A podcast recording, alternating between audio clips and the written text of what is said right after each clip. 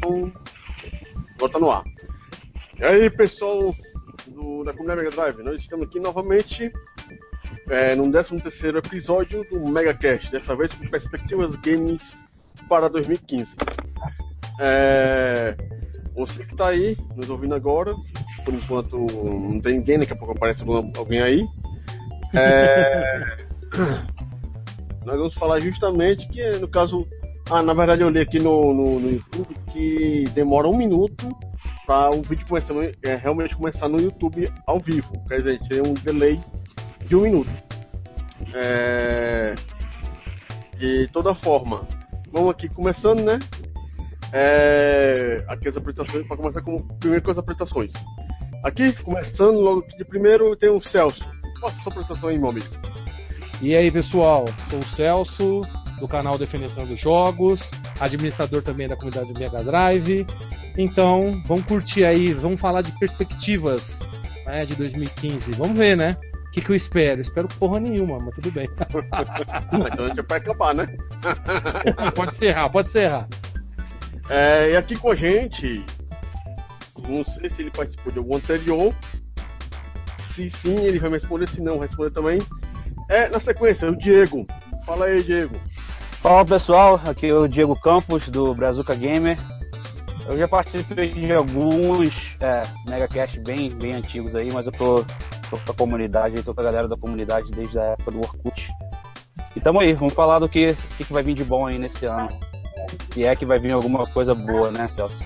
É, vamos ver, né? ah, pelo menos tem coisa boa pra falar aqui, ó. A comunidade Mega Drive hoje chegou a 18 mil curtidas no Facebook. Aê! Vixe. Foi justamente há uns 15 minutos atrás. 18 mil curtidas. A gente é a, é a, digamos assim, a segunda maior página do Facebook que fala de, de da SEG em si. Quer dizer, já é alguma coisa, né? Quem sabe um dia futuro eu tiver no Japão roubar os Drive lá, né? Aqui, em terceiro lugar, nós temos aqui o nosso amigo Bruno. Se apresente aí, nosso amigo Bruno. E aí galera, aqui quem fala é o Bruno, do canal Guitar Dreamer VGM Game Music Covers. E a gente está aí para trocar umas ideias de como vai ser, o que, que a gente acha que vai rolar nesse ano de 2015. A gente dá umas opiniões aí, dá uns palpites, uns pitacos, xingar um pouquinho, rir um pouquinho, aquela coisa de sempre, né? Espero aí que, né, agora temos, pelo que eu estou vendo aqui, temos cinco pessoas assistindo. Se não, não for se não formos so, nós mesmos que estivermos assistindo o Megacast, é, que seja, se tiver alguém de fora aí que é, chame mais gente, divulgue, vamos Calma aí, mano, eu vou fazer ideia. um compartilhamento para nós aqui, relaxa. Pô, falando, então, se você vai compartilhar, agora vai chegar aí uma, mais 200 pessoas. É, a gente pode interagir. Né? Bacana aí. Que eu vou postar lá no Brazuca também. É, é tem que colocar na nossa linha do tempo, marcar Deus e o mundo, falar pra, pra mãe, pro, pro pai, pra tia. Exatamente. É, então aí, nosso amigo. Aí agora nós temos aí também o nosso amigo Tranca. E aí galera, beleza? O Tranca tá aqui de novo. Não tem essa porra de canal, não tem fanpage, não tem site, não tem merda nenhuma. Você é só um pingus, fala aí. É, eu sou um desgraçado, infeliz, só pra fazer uma coisa muito louca aqui, ó. Tô enrolando o Celso há dois anos já fazendo definição dos jogos e eu quero enrolar mais um. pra 2016. É, vamos. É, vai ser o lançamento agora, dia 25 de janeiro de 2016. Aí o. Bom, é isso. Então, Lança nas Olimpíadas. Oi? Lança nas Olimpíadas. Verdade, vamos lançar nas Olimpíadas. Aí, Celso. Em julho de 2016. Perfeito, ó. Nossa, mais que rápido. Não, não, não, não. O site do definição não vai sair no máximo em 30 dias. Então pronto. É... Nós temos aqui, né? Vamos falar da perspectiva Games 2015. Mas antes de começar a fazer uma pergunta sobre o que a gente está esperando para o futuro, eu quero saber aqui. Quem se lembra de 1995? Ah, cara. Question Gamer. Question Gamer. 95. Ó, com detalhes precisos eu não lembro não, mas tem muita coisa que com certeza se vocês forem falando aí que é, que é da época, que é do ano, do ano de no- 95, com certeza eu vou lembrar. Eu lembro que eu trabalhava na Nintendo ainda na época. Pronto, quem se lembra assim dessa época, 94, 95, a gente é, tem uma vaga lembrança das coisas, não é? Cara, a coisa mais marcante de 95 pra mim foi o, o- as coisas, né? Foi o filme do Mortal Kombat e o Mortal Kombat 3 foi em 95 também, né? Se eu não me engano. É, isso não me surpreendeu nada, nada. Tava Só esperando agora. o- Pra mim, esse... eu fui assistir esse filme por pressão dos meus amigos, mas já sabia que seria uma bosta.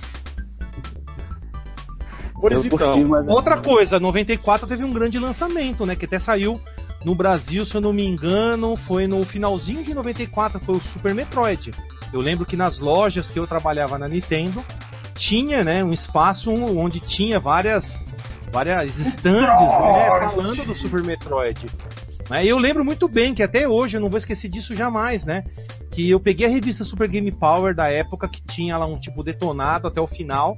E eu tava chegando no final, isso na loja, era RPS Informática lá na Rua Augusta, sentido Jardins, não a sentido centro putaria. Do outro lado, lado bom. E eu tava nessa loja jogando Super Metroid, chegando no final, quando chega um cliente, um adulto, começou a perguntar sobre jogos, eu dei pausa. Aí eu voltei a jogar, eu fa- respondi o que ele tava com dúvida. Voltei a jogar e veio um moleque. E esse moleque falou: Ah, agora vai vir o, o bicho, vai matar, tentar matar você, depois ele vai e mata o bichão, o bicho mãe. Aí ele vai dar o poder pra você, o bicho mãe mata ele, aí você sai, acaba o jogo.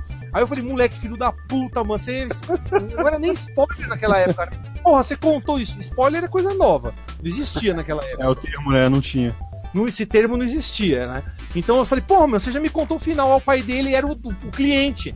Não, não, calma aí, eu, não, calma aí o quê? Não, não, eu falei, não, beleza, eu tive que ficar quieto. E o moleque falou o final. Eu tava a um minuto de fazer o final, o moleque contou tudo. O filho da puta. E aí foi uma das, uma, uma das maiores decepções que eu tive, porque eu queria ver o final e o moleque contou sem eu. Sabe? Falou: Ah, não, você vai pegar um super poder, você vai quebrar as paredes, sai correndo assim, sai voando. Eu falei: Filho da puta, Ia mano. ver a tua cara.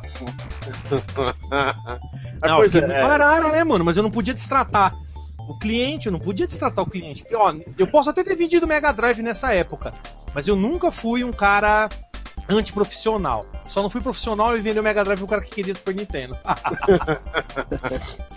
Mas é, é, tem a questão, é, eu coloquei justamente essa época, 94, 95, porque eu quero fazer uma referência com a transição de gerações. Ah, é, com certeza. Pra, na, na época de.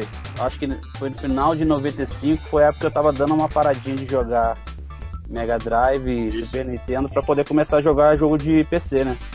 No PC, Nintendo, é, Nintendo 64 foi 96. É, Saturno e Playstation. É. É, Se eu antes não me engano, o Tekken foi lançado. O Tekken foi lançado em 95, não foi? Tekken foi 95, eu acho. É, Então, Foi o lançamento daquela porcaria do Virtual Boy, não foi não? Foi 95 também, se eu não me engano. Tall Boy. Aquele bagulho tosco, velho. Tudo É, vermelho. esse foi um dos ma- esse foi o maior fracasso. Se eu não, se eu não me engano, é o o único fracasso da Nintendo, né? Porque acho que é o mais visível. Não, é um É mais fracasso. visível. É um É o fracasso. fracasso mais visível e, o, e a pessoa da Nintendo gosta de esconder. É, eles retiraram das lojas até, né? Mas Diz era que hoje em dia é raro você era um achar. mesmo o Virtual Boy?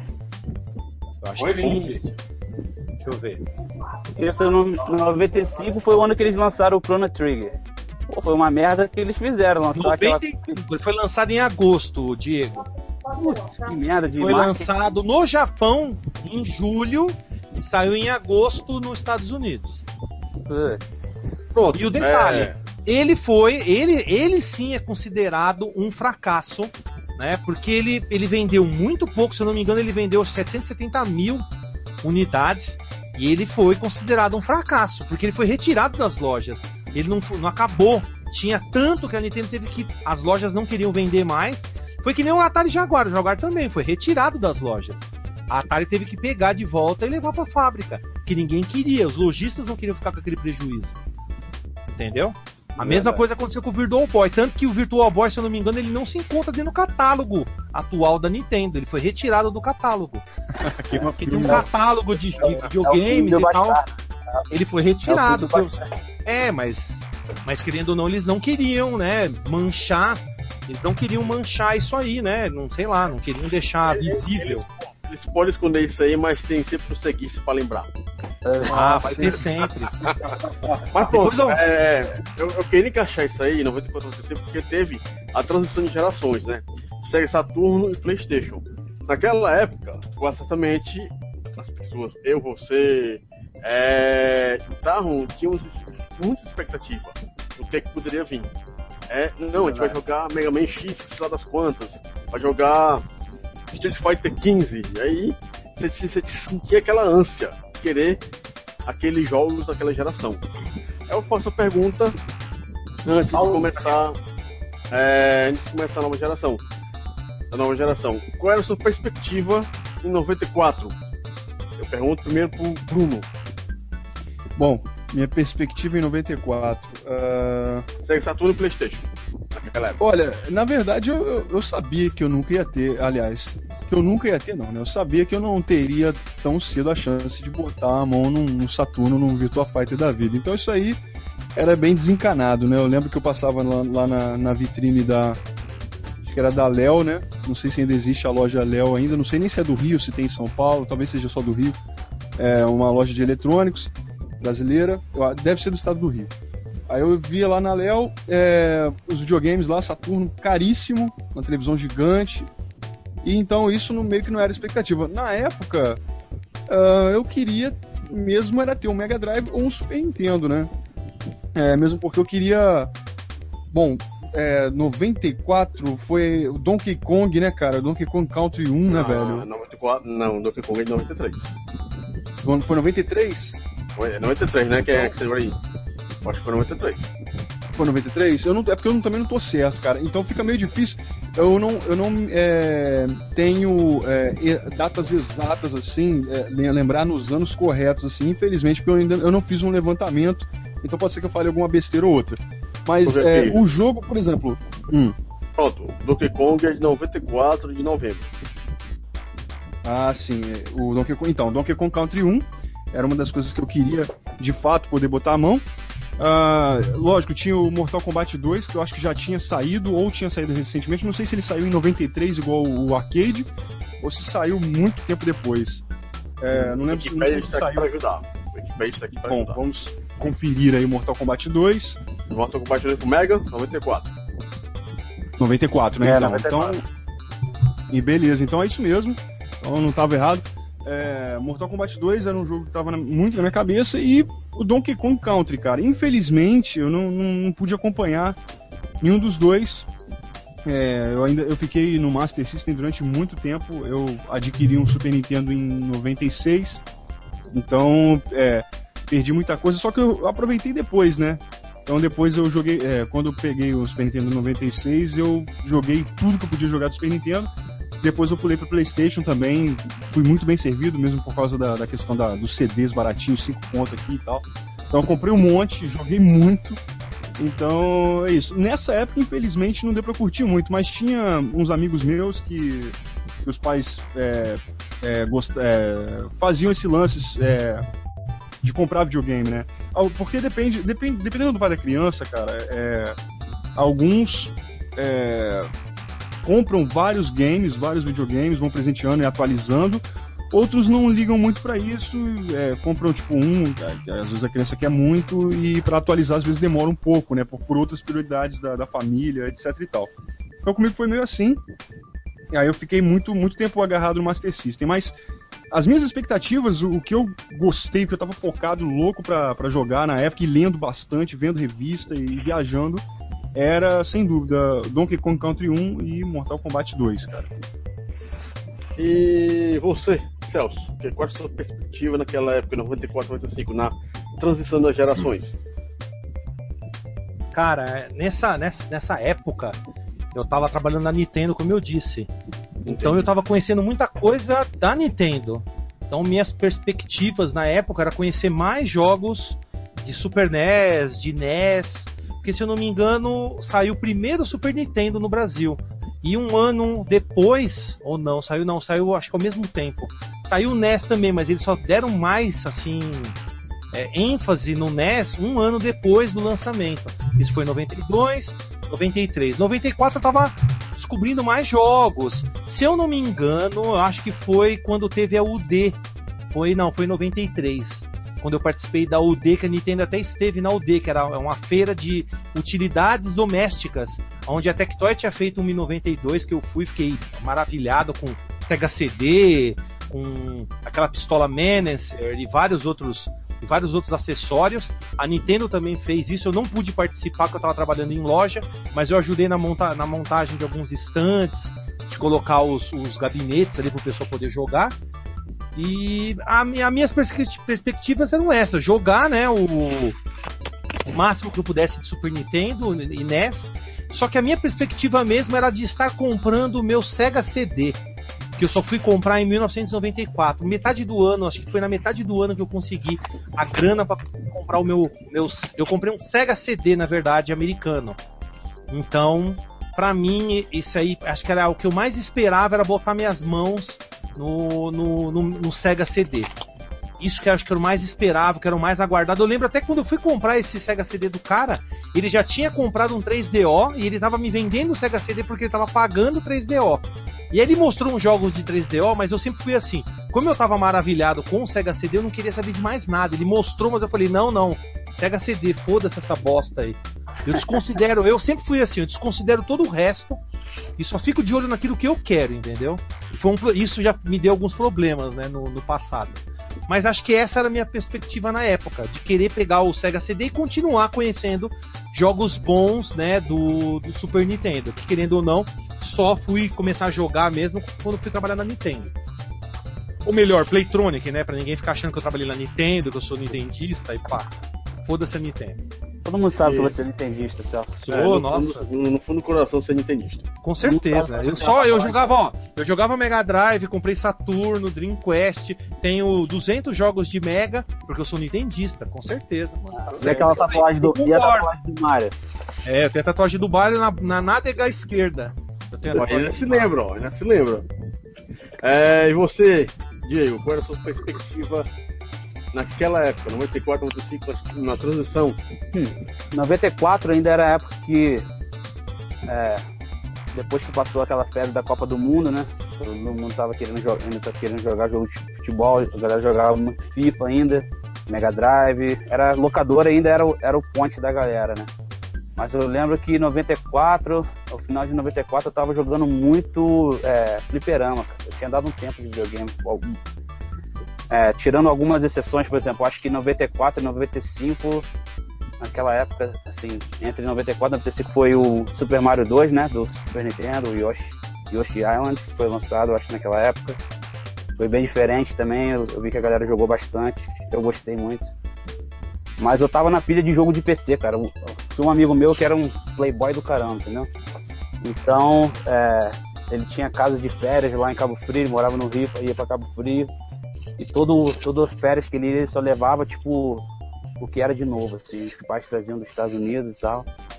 E pô, o Windows 95, cara, os jogos que tinham lá era, era coisa de, de, de, louco, cara. A minha, assim, a minha expectativa era de ter um computador, mas era tão caro na época, era uma, era, tipo, era um sonho mesmo, né?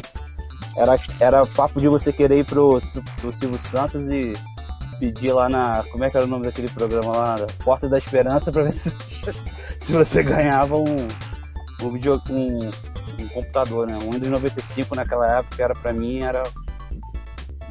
Pra mim era coisa de outro mundo. Eu tô com um jogo aqui. Estão vendo aí? Um dos primeiros jogos que eu joguei, e é dessa época, de 94. Hum, Dark Force do Dark Force. É, é. pra TOS.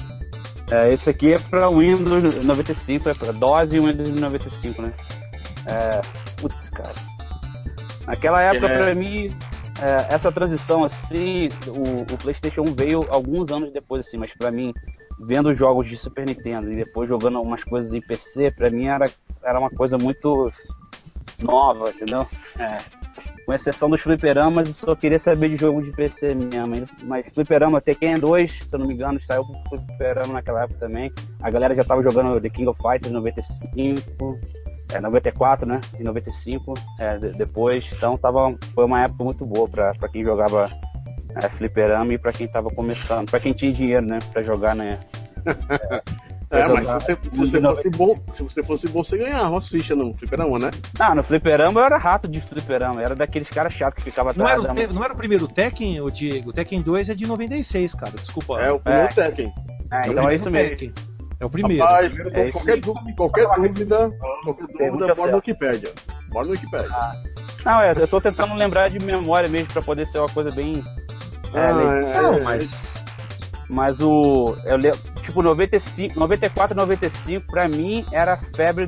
Ainda era febre do, da- das locadoras, né? Todo mundo jogava em locadora, pouca gente tinha condição de ter todos os cartuchos em casa. E fliperama. Fliperama era tipo a- o ponte da galera, né? 94 só dava fliperama, entendeu? Muita gente jogando jogos de luta, aquele boom de jogos de luta lá e tal. Mas a minha expectativa mesmo era, era ver o que, que ia vir no Windows 95, né? Pra com- computador foi uma coisa assim nova, tipo, não tinha. Nem, nem me ligava pra computador, entendeu? Nem, até aquela época, né? Depois que eu vi Dark Force 2, foi, foi é, Dark Force, na verdade, o primeiro, foi, é, foi o jogo que eu fiquei, caramba, agora tá. É uma nova geração vindo aí, entendeu? É, e você, amigo Tranca? Qual era a sua perspectiva naquela época? Ah, mano, puta, era das melhores. Tudo bem que a gente tinha passado por uma coisa meio punk, né? Que nem eu falei do Afonso de Gamboy, que foi uma putada. É, o Celso também comentou um pouco antes que tinha saído o Jaguar, era um lixo. De aquele controle que mais parecia um telefone celular naquela época não existia, mas porra, acho que foi o início do telefone celular com aquela merda. É, mas meu, puta, foi tipo, 94, 95 foi o, a época também da. da o, o começo da evolução. Eu lembro que 94 foi quando a, a SEGA lançou o 32X, né? Aquela Os joguinhos foi. É, os joguinhos foi um. As merdas, né? acho que o único que dava pra jogar naquela era o Doom 32X. É... Daí foi quando a Sony entrou no mercado com, com o PlayStation, né? A evolução. O PlayStation, eu lembro muito bem que ela saiu com o Toshinei e o Ridge Racer. Eu não gostava muito do Toshinei, que era foi. um Primeiro foi, foi o Ridge Race mesmo. Ridge Racer. O Toshinei É, era Rayman. saiu uma magia naquela bosta, velho. Você ralava o dedo pra soltar uma magia, mano. E o Ridge Racer era, puta, era show de bola, velho. Eu joguei pra caralho ele. Então já deu aquele gás, né? Já deu aquela coisa, puta. E aí, será que agora vai bombar, vai bombar? Em seguida saiu o Saturno. Na virada Você chegou a- ano, Desculpa te cortar um pouquinho, Entrega. Você chegou a jogar o PlayStation mesmo naquela época, né, assim que foi lançado? Porque eu só fui ver ele. locadora, velho. Eu trabalhava em Você era o cara. locadora. O japonês tinha parente embutido lá no Japão, mano. Ele trazia Putz. na primeira linha, cara. Então, meu, Por assim, tudo, hein, cara. meu, pra você ter ideia, o. Ó, vou dar um exemplo. O Resident Evil, a primeira versão que saiu foi o Biohazard no Japão. É. A gente nunca tinha É. ouvido nem falar nessa porra desse jogo.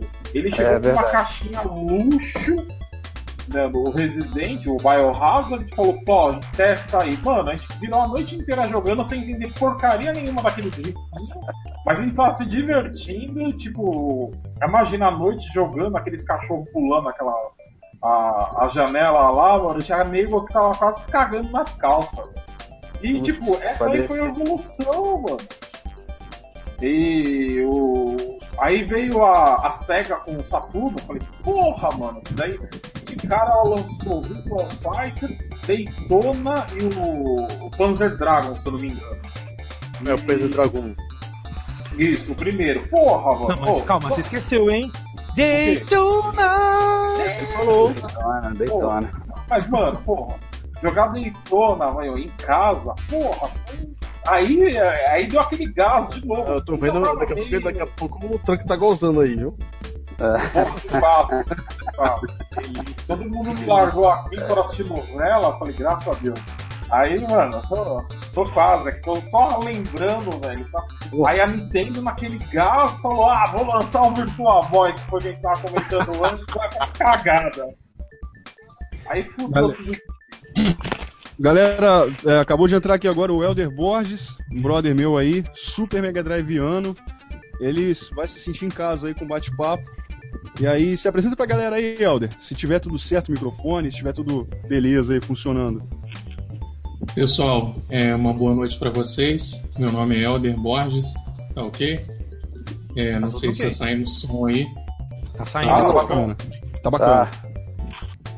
É, querer mandar um abraço primeiramente para a comunidade Mega Drive, né? Que eu acho que vocês ainda são a última resistência no Brasil que ainda mostra o que é e o que foi na época de Mega Drive, né? E Valeu. eu tô acostumado a Valeu. ver. Eu tô acostumado a ver muita gente que comenta de Mega Drive, mas comenta muito superficialmente. E quando a gente, a gente vendo, por exemplo, o review do, do, do Celso, a gente vê o trabalho do Bruno, tem o Leslie, né, que tem sempre feito um trabalho muito bom aí. E o Daniel nem se fala, né? Que é o pessoal que está acostumado a, a ajustar mais essa parte de interação entre o público, né? E o pessoal que joga. Então, agradeço de estar fazendo parte aí desse Mega Cast, tá? E Seja bem-vindo, cara. fica, aí, é, critério de vocês, eu, eu vou deixar vocês falando. Quando for a minha vez, vocês podem perguntar para mim aí, sem problemas, tá ok? Beleza? É, no caso. responder uma pergunta? Oi? Olha, ô, ô Demônio, pergunta, faz a pergunta aqui Hum. pra todo mundo pra ele também, já pra ele Pronto, é, justamente. É, pra já ficar logo no, no, no caminho certo. É, no caso, Helder, você já tava ouvindo no, no Megacast, né? Antes disso aí, eu quero dizer, a gente tá agradecido com, as- com os elogios sinceros. E a gente gosta do Mega Drive porque o pessoal que fica dormindo com o Mega Drive tem um tem cinco pra dormir direto. Aí beija, dá lambida, essas coisas todas, né? Por isso que conhece o Mega Quem Drive. tem 5? Mano, tu não tem uns 10 lá, guardado Não, lá. eu Pra... Eu tô com 15. Olha aí, ó. 15. É, Pois eu, é, né? eu eu devo ter uns 7 ou 8 também. Olha aí. Pois é, é. Elder, Aí, é, aqui, vou atra- aqui atrás de mim aqui, dá pra ver mais ou menos. Eu gosto de Mega Drive. né? colocar aqui. Coleção fraca, hein? Fraquinha. Fraquinha, né? Elder, seguinte, a pergunta Hum. que eu fiz pro pessoal aqui, então eu vou fazer pra você também. Qual é a sua perspectiva na mudança de geração de 94 95? O que, que você Olha. queria naquela época? Era, ô. Daniel, é perspectiva ou expectativa? Porque, né? Acho que é, Perspectiva. Qual era, o que que ele, qual era a visão dele naquela época sobre o. Então É, perspectiva Na verdade- mesmo. é o que, que você tava esperando, né? O que, que você tava achando que. É, assim, na verdade, a gente não é nem o Pasquale, pode estar errado aqui nas, nas coisas, né? É. Ser perspectiva expectativa. Vamos É, colocar porque na- perspectiva é, é o, seu, o seu, o seu julgamento daquilo que você está vendo, a sua opinião sobre todo aquele meio, é, é, a opinião geral sobre todo aquele meio que você se encontra ali, né? Então você tem uma perspectiva própria sua, cada um tem uma. Agora, expectativa é aquilo que você espera daquela, daquela geração, daquele. daquele Pronto, bagulho, eu, né? eu errei o título do Megacast e agora é expectativa. Ah, então vamos mudar tudo depois. Não, relaxa. Eu acho que perspectiva. Eu acho que é perspectiva é válido. É perspectiva, é válido, porque a- o que ele tá falando é da expectativa que a gente tinha. Mas e agora? Qual vai ser a nossa perspectiva atual dos do, de 2015? É, nós, É, temos, nós temos ambos, né? Cada um de nós. né?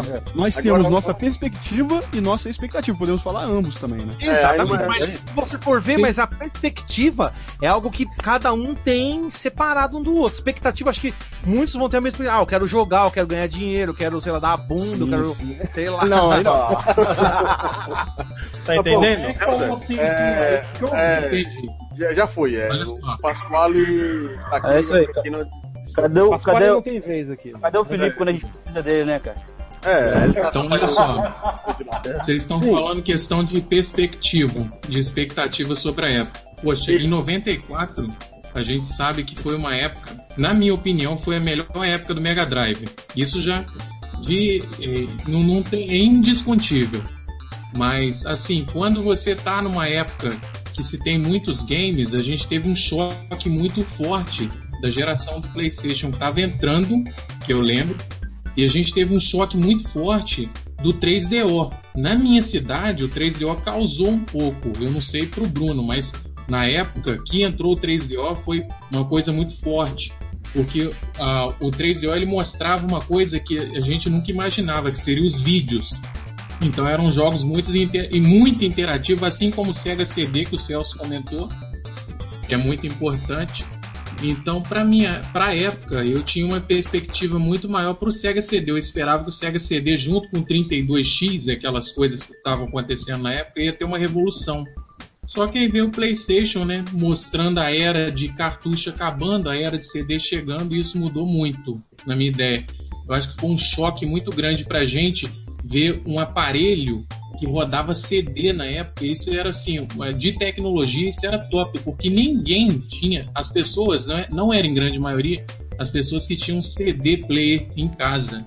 Então isso aí foi uma revolução e tanto, na minha opinião, entendeu? Deixa a palavra com vocês aí. Pronto, é, a gente tirou aqui a perspectiva, a expectativa, como o Bruno quer. Bom, gente, ó, bom, deixa, deixa, eu, deixa eu. Só não, não precisa, tô... não precisa, não, precisa. Ó, até agora não. tá parecendo retrospectiva. É, meio que dá, porque é, nenhum nem outro é, também tem Vocês vão saber. Muda de novo, muda de novo, muda de novo. É, agora, a gente falou a respeito do passado. O que, é que eu quis falar a respeito do passado? Porque eu quero que vocês peguem esse sentimento de expectativa, perspectiva introspectiva positiva e vamos falar agora do presente. Vocês estão sentindo a mesma expectativa de 94 para agora? 2000, ah, de é, jeito nenhum. Responda até antecipado. Ah, não. Não, não. não. É, por, é por isso que eu tô querendo pegar. Expectativa? Eu não trabalho com locadora. É, vamos aqui começando aqui pelo Diego. Eu, cara, eu, eu queria estar tá sentindo do mesmo jeito, porque naquela época, criança sem condições de comprar os jogos que estavam para ser lançado era muito complicado. Hoje em dia, eu acho que a maioria de nós assim, até pode adquirir um console da, da nova geração aí, ou, ou tá comprando jogos na Steam, ou, ou jogando do, é, do, jeito que for, mas os jogos não estão não tão atraindo. Eu comprei o Play 4 no lançamento e, sinceramente, se eu tivesse ficado com o meu. Eh, eu ainda tenho meu PlayStation 3 360, se eu tivesse ficado com eles até hoje, eu não iria estar tá, ter sentido falta de nada, entendeu? Então, pra mim, tá um, é assim, tá um pouco. Tem alguns jogos que, claro, eu tô muito é, animados para ver como que vai ficar, né? Por exemplo, o novo Zelda do Wii U é um jogo que eu tenho muito interesse de ver como é que vai, como é que vai ficar é, o, o resultado final. Tem um Uncharted 4 que é, um, é uma série que eu gosto muito também, que eu, eu, tenho, eu tenho uma expectativa um pouco alta, assim, né?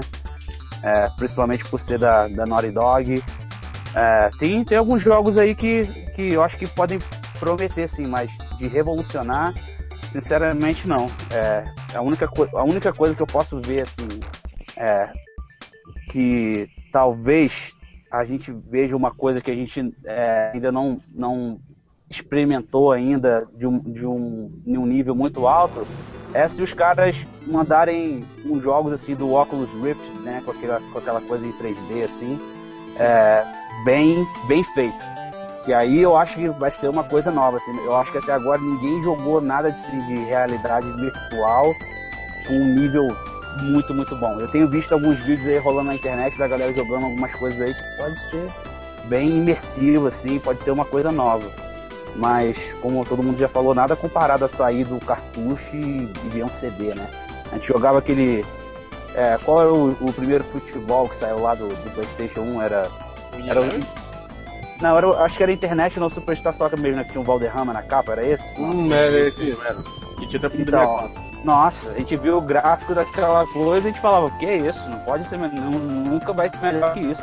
É, né? A gente falava que é Perfeito. Olha, olha a careca do Roberto Carlos. olha esses quadrados, olha esses quadrados. É. Essa careca do Roberto Carlos. É, meu irmão, olha o. Olha o. É, Olha é a, a, rede, a rede balançando quando o cara fazia o gol. A gente achava que aquilo lá era, era o é, maior, tipo, o máximo que a tecnologia podia chegar. Mas é, tirando o, o Oculus Rift aí, não sei se vocês estão familiarizados aí com, com o óculos aí, eu acho que não vai ter muita coisa que vai surpreender a gente não. Eu acho que o Kinect, essas coisas já estão caindo, a galera enjoou. Então, é, não tenho muita não tenho muita esperança que a gente vai ver alguma coisa que vai falar, bum, é, é novo. Não vai, não vai vir nenhum Tamagotchi ou aí pra revolucionar, não. Não, espero que não venha Tamagotchi. Tamagotchi, Tamagotchi, eu gostava. eu também gostava, é, aquilo foi bom. Não era piratinha. Pode, pode gostar ou não gostar, mas foi revolucionário, né? É, antes do Pokémon. Ah, teve, teve o Paul, aí o cocôzinho no celular. Pronto, Fora, sai fora, sai fora. Ó, e antes de mais nada, hein, pessoal, quem tá vendo aí, o pessoal tá meio tímido, tá mais na escuta do que comentando, mas mesmo assim, não se esqueçam, curtam esse vídeo, de preferência compartilhem nas suas redes sociais de preferência, Twitter, Facebook, Google. Chame seus amigos, tá gostando do papo, da descontração? Chama seus amigos aí, entra no debate, manda suas perguntas. E você, o que, que você acha? O que, que você tem a responder dessas perguntas que o nosso amigo Daniel está fazendo? Comenta aí nos comentários, vai, vai comentando nos comentários aí, a gente vai lendo, vai falando esses, vai lendo esses comentários aqui. Então participem também, deixem suas perguntas. Perguntas É que têm a ver tanto do passado, né, de 94 para 95, como de agora, de do- de 2014 para 2015. Deixe suas opiniões aí, que é muito importante pra gente. É isso aí, só pra fech- fechar o minha aqui, Daniel. É, esqueci de falar uma coisa muito importante. Eu acho que 2015 vai ser o ano do falecimento do PS Vita, né? Já que ele já tá morto. É, eu Ah. tenho aqui, é uma, uma tristeza ver um console com tanto potencial decaindo aí. O PSP foi um, foi um, um portátil aí muito, muito legal. Mas eu acho que esse 2015 a gente vai sepultar aí o, o PS Vita com certeza. Isso muito antecipadamente, né? Ah, eu acho que, bom, É, eu acho que se desbloquearem o Vita, acho que vai, pode mudar a história. É, mas, lá no É verdade. lá Concordo. também. fora, lá fora é mais, É, lá fora é não mais difícil, né? é, ficar popular. A questão é Lá não Porque- fora não faz diferença, Não é- porque lá fora, independente disso, lá fora venderia se tivesse bastante jogo, né? Então, É, os jogos não tem, não tem, não tá tendo um investimento grande assim. Até os, os títulos que eram bem grandes assim, um charter, os jogos que a galera falou, pô, esse aí vai, vai, vai valer a pena comprar um Vita, não foi. Não foi isso tudo. O 3DS tá amassando o, o Vita assim, ó. Foi o caso com o Nossa. PS com o PSP, né? Foi basicamente a mesma coisa, só que tá sendo pior. É. É, e aí, Helder, pega esse seu sentimento de 20 anos atrás e joga agora. O que que Olha você só. tá esperando? Sinceramente, eu vou falar, eu vou falar na minha perspectiva. Eu lembro da época para hoje. Se a gente for analisar hoje essa pipeline que esses videogames aguentam, esse, essa- esse processamento massivo, né? A gente vê aí que o futuro vai ser a é- essa coisa do, do game indie, dos games indie, porque a Nintendo negligenciou essa área e hoje essa área está voltando de novo. É, se você for analisar um pouco, é interessante até o que foi dito sobre a questão do óculos, que vai ser imersivo, porque tem muita produtora trabalhando em cima disso mesmo. A própria Sony está trabalhando em cima disso. Porque eu lembro que o carro-chefe da propaganda da Sony era um cara jogando usando uma espécie de óculos também. Mas eu, eu acredito que vai existir um efeito de, de choque que muitas produtoras estão criando. Igual não sei se vocês já ouviram falar de um game que chama Axiom Verge. Esse game aí está sendo pro- produzido pela Sony por um produtor independente. Eu até cheguei a postar alguma coisa na comunidade de retro gaming sobre ele.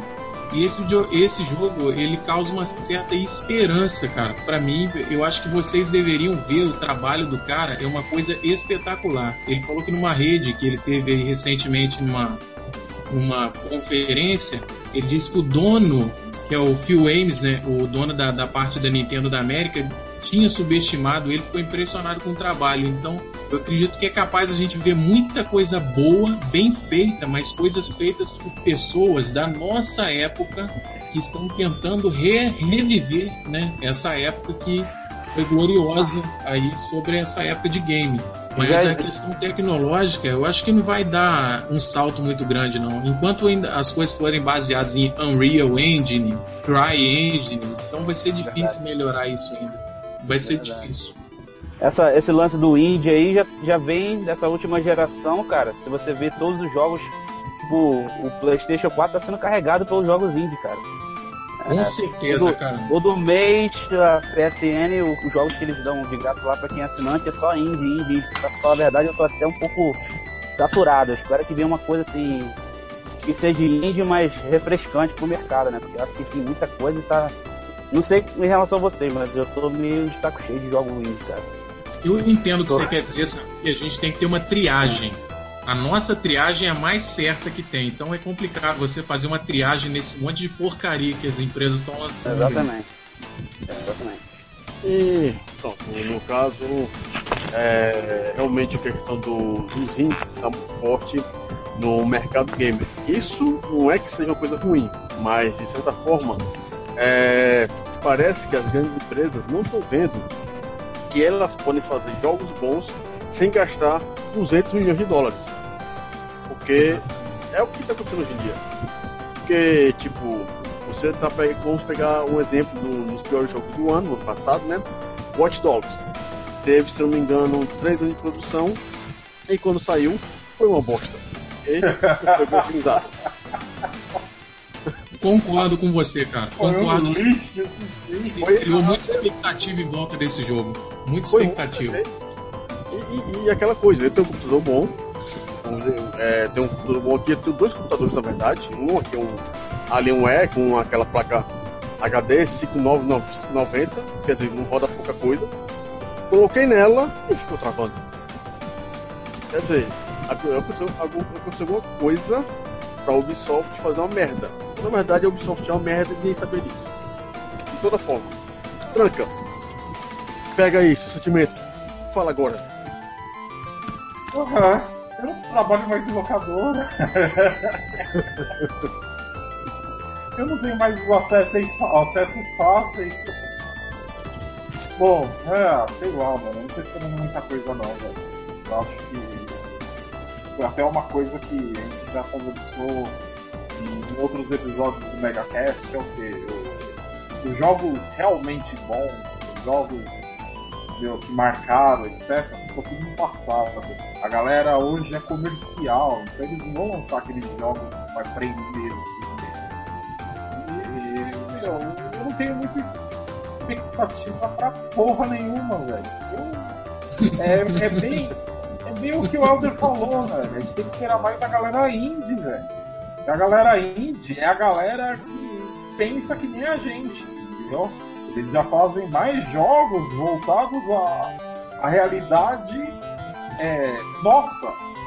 Uh, como eu posso dizer? Mais jogos divertidos, que te prendem, que te. assim, que curta, que você mata meio mundo gente, etc. Mas não naquele ponto comercial da coisa, no ponto de diversão mesmo. Você pegar o cara que tá jogando e querer jogar, jogar, ah, vai ter continuação, quero que saia a continuação. Entendeu? Quero jogar essa porra de novo. Entendeu? E, meu, assim, no que tá hoje em dia não tô esperando muita coisa boa não, velho. Acho que a, a indústria gamer ficou muito fantasiosa. Perdeu aquele X da questão, né? Porra, vou esperar um jogaço, vou esperar um bagulho foda. Foi até mesmo como você falou, Demônio. É, o jogo lá, o Watch Dog lá, mano, porra, velho. Eu tava esperando aquele jogo, falei, vai ser da hora. Quando eu ouvi, eu falei, que lixo é esse, mano? Que bosta é essa, mano? A cara destruído. Eu falei, porra, mano. Então é isso, mano. E o pior eu ainda, né? Que... Ah. Bom, pode continuar. Não, fala aí, fala aí, fala aí. O pior ainda aqui? O pior ainda é que o Watch Dogs foi um jogo que eles, atra eles atrasaram a produção porque eles não queriam competir com o, o nome do jogo, não sei se agora, o GTA, GTA. Quer dizer, atrasaram em cinco meses para melhorar, entre aspas, o jogo. E o jogo sai uma bosta magnificamente grande. eu não entendo isso, até hoje eu não, eu não entendo. É, é, antes de você falar, continuar, eu quero fazer uma reclamação que é a seguinte: eu não entendo é, como as produtoras hoje em dia conseguem criar jogos bugados, ruins, se comparado com a geração PlayStation de Sega Saturn. Talvez, não sei, eu não quero dizer que. Eu espero que não seja isso. É, os programadores estão ficando desleixados. Só tem uma razão. É, isso é verdade. Eu acho que o mercado, eu acho que o mercado está muito mais exi- exigente, né? É, naquela época a gente vindo de, de Super Nintendo, muita gente engoliu qualquer coisa que, que viesse no PlayStation, assim. Muita gente jogou jogo- jogos maravilhosos, muita gente jogou jogo ruim e achou que era bom naquela época. né? É, mas, mas, Diego, então, tem É, o Watch, Watch Dogs, cara, eu particularmente eu achei que era, eu achei um jogo legal. Eu joguei ele e achei um, um jogo divertido. O problema o jogo, o jogo no PC? o problema foi, foi que o, o gameplay que eles mostraram na E3 antes do jogo foi uma coisa fora da realidade, entendeu? É, é, eles estavam tentando, eles estavam mirando pra lua, não dava pra poder colocar aquilo, era muito, muito tempo, mas eu, não- É, mas Diego, você jogou esse jogo no PC? eu joguei no PlayStation 4. Se você já jogar no PC, você saberia o que eu tô falando. Bem direitinho. Não, não, o jogo tem, o jogo tinha, tinha muitos defeitos, assim, mas é isso que eu tô falando, o mercado fica muito mais exi- exigente. É, mas assim, ó, é que eu tô falando de, de programação. Antigamente, no Super Nintendo, no, no Me- Mega Drive, no Nintendinho, no Sega Saturn e no Playstation, a programação era em assembly. Hoje em dia você tem API, é, DirectX, OpenGL, que é só clicar e arrastar basicamente. Aí eu, eu, eu fico com aquela, coisa. Como é que naquela época que você praticamente tinha que pegar o cartucho e testar para estar funcionando, o jogo pegar, é, saía mais redondo. E hoje em dia, você tem uma equipe de 200 pessoas, o jogo não sai redondo. Não, eu concordo com você, mas também antigamente a simplicidade dos jogos era era muito muito diferente, né? Você pega um, um jogo é, da época de, de Sega Saturn, de coisa, o- o- a- era muito menos. Hoje em dia, hoje em dia os jogos são muito mais complexos, né? Tem essa coisa de jogar online, tem multiplayer, não sei o que lá, tem achievements, tem essa interação toda com a internet.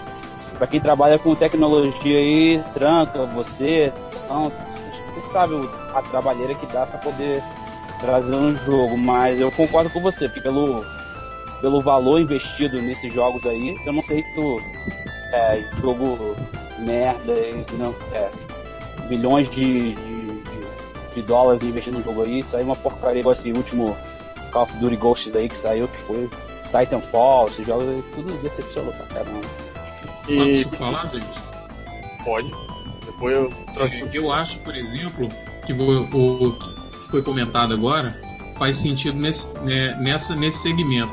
Hoje em dia as empresas são empresas que só veem a parte dos acionistas. E o que, que a gente está vendo? A gente está vendo muito produtor bom, que até eu acho que o Bruno chegou a mencionar há pouco tempo aí, que por exemplo a Konami ela tinha um- uma ela tinha uma superioridade em programação fora de série, mas com o tempo agora que foi essa globalização está infectando o mundo inteiro e já infectou, você vê progra- programadores muito bons, igual o Igarashi, que é o produtor do Castlevania, foi embora da empresa. Quer dizer, eles foram embora não porque eu acredito que eles estão sendo banidos por alguma forma, é porque eles estão vendo que a empresa está perdendo a essência que ela tinha no início. E você vê, hoje em dia a gente sabe que esses caras é possível que eles montem empresas poderosíssimas. Caso esse foi do produtor do Ninja Gaiden, que foi uma série consolidada do Xbox, que é o Tomonobu Tagaki.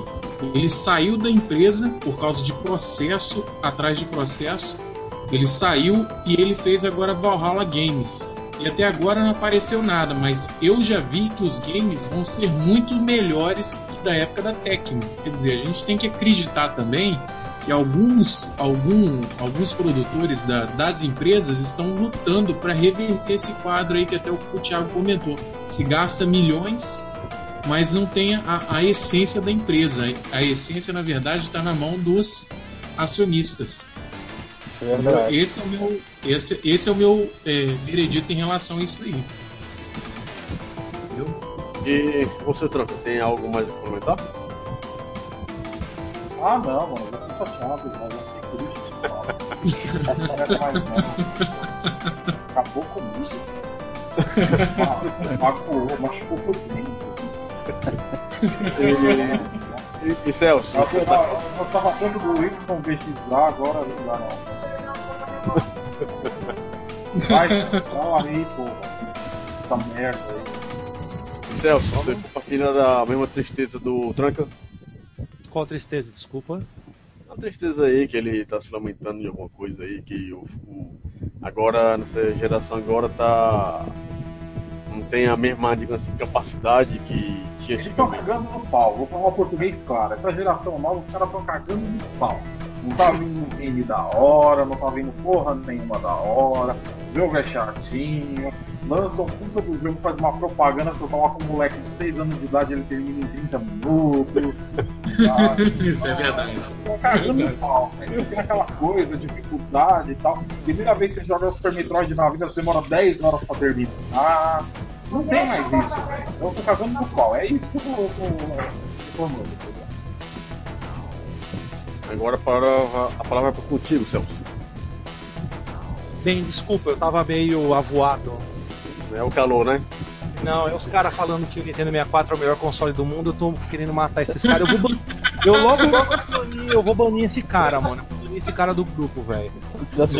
Se ele me der uma resposta agora, eu vou banir ele, velho. Ele falou que banir. É, é o melhor não- controle não- que já existiu. é, é, o, pior de tudo, o pior de tudo que eu já peguei lá com os meus argumentos. Os meus argumentos do T64 ali, é, pra mim. Não, o cara falando que o, o primeiro jogo Open World é o É Zelda, Zelda. Ocarina Ah. of Time. Aí o cara, tipo assim, Pelo o cara não tem noção que voltando Não pra tem 1971, nós temos o Ultima, que ele sim é o primeiro jogo Open World considerado no mundo. Mas o cara, não, não, Nintendo 64. Nintendo 64 vendeu 30 milhões, mas é bom.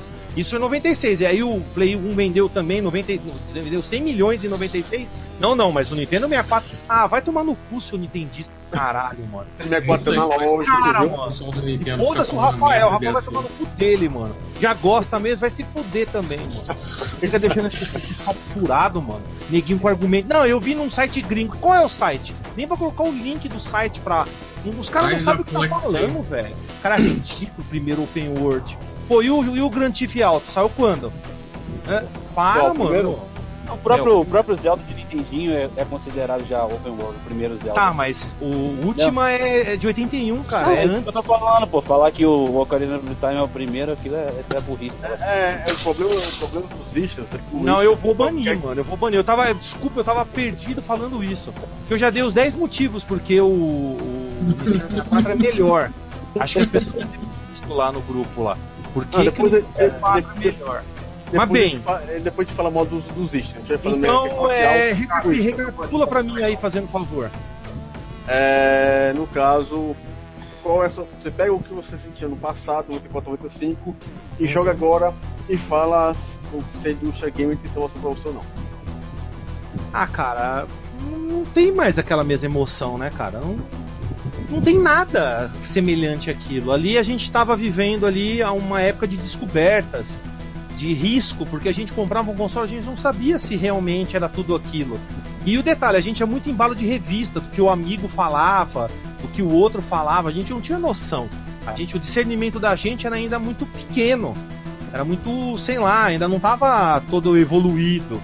Então a gente é muito por revista. Revista falava, não, tal videogame não tem mais cor, tal videogame é melhor por causa disso, tem mais jogos. Porque pensa bem, 3DO, por melhor que tenha sido, alguns eu vi falando do 3DO, por melhor que o, que o 3DO tenha sido graficamente mais fudidão, meu, ele foi um fracasso, tá ligado? Ele vendeu mu- muito Foi aquém. Um deveria. fracasso. É, foi um. Aí que tá, na verdade foi um fracasso por quê? Porque a mentalidade do pessoal da. que tava vendendo o console era totalmente diferente. Não era só um console. Era pra exibir é, VCD, pra poder assistir filme em CD, fotos. Ele era como se fosse pra ser um computador. Só que, mano, era muito mais barato que um computador, né? Fala na aí. cara, Quem tá tirando o aí. lixo aí? fala na cara dele, Celso. Na cara dele o quê? 3D o Panasonic dele. Ah, foda-se esse bagulho aí, mano. Então o que acontece? Na época, como eu falei, eu comprei o, eu comprei o, o Sega CD porque o cara tinha acabado de comprar o 3DO e tava pagando, mas aí eu falo assim, aí eu falei, o que que eu- o que- o que que o cara, o que, o que o cara penou, coitado dele, ficar com essa bosta desse 3DO, porque, mano, que, que jogo que tinha, mano? Jogos, tinha jogos, mas eram jogos praticamente muitos jogos veio do Sega CD, aqueles jogos que eram interativos, que não tinha interatividade. Interativo, é isso mesmo. É, o, o, o Super Street Fighter é a melhor versão, mas é o pior controle pra se jogar Street Fighter, né? É o pior controle. O, o controle do Nintendo 64 é o melhor que tem pra jogar Não, não, mas pra jogar Street Fighter, eu tô falando do 3DO. Não, É, Nintendo tipo 64 deixa, Nintendo 64 foda-se essa porra, deixa pra lá. Eu vou banir o cara já. Tem 64 três braços, viu? Ele vai se preparando já. Ele vai se preparando. Então, então o que acontece? Eu acho que vale eu acho que não tem, eu acho que não tem mais essa, essa, essa, essa questão de a gente tentar, ah, vou mudar o sistema, vou comprar um sistema novo. Tipo, hoje em dia é PlayStation e, e X caixa. E o pessoal só fica nisso. Ou senão os caras, não, é, é computador. Computador é melhor, computador é realidade virtual. Você entra dentro do computador, você nossa, goza lá, o gozo vai- vai na sua cara. Tipo, não tem- Antigamente tinha mais, vamos dizer assim, tinha mais uma disputa. Você ficava em dúvida. Hoje em dia você não tem mais dúvida. Hoje em dia praticamente tá tudo lá, é tudo a mesma coisa. O que, que muda? O cara ah, mudou um frame do, do PlayStation 4 pro Xbox One. Nossa, mudou minha vida o frame. Tem, tem duas cores, tem. 2 bilhões de cor a mais. Nossa, apareceu a barba do cara. Sabe? Não tem mais nada assim. Antigamente era um risco. Você comprava um sistema novo, você não sabia o que ia vir. E pior de tudo, se o sistema vingasse, seus amigos iam ficar putos com você. Porque eles não tinham dinheiro pra comprar aquele sistema e ficavam enchendo o seu saco. Não, isso é bosta, isso aí. Não, é isso. Fica aquele negócio, né? Ninguém tinha dinheiro naquela época, um bando de mendigo, crianças fedidas, né? Então ninguém podia comprar um videogame, tinha que esperar um, dois anos pra comprar 10 anos. Aí eu cheguei a esperar 10 anos. Do Atari pro Master System, tive que esperar 10 anos pra comprar o Master System. Então a maioria ficava nessa. Então, sei lá, eu acho que não tem mais a mesma magia. Hoje em dia é, sabe, é mais briga do que jogar em si, né? É tudo a mesma coisa, não tem mais aquele negócio que tinha de Essa 90 briga de gráfico, essa briga de gráfico me deixa maluco, cara. Eu não entendo como. Ah, resolução de não sei.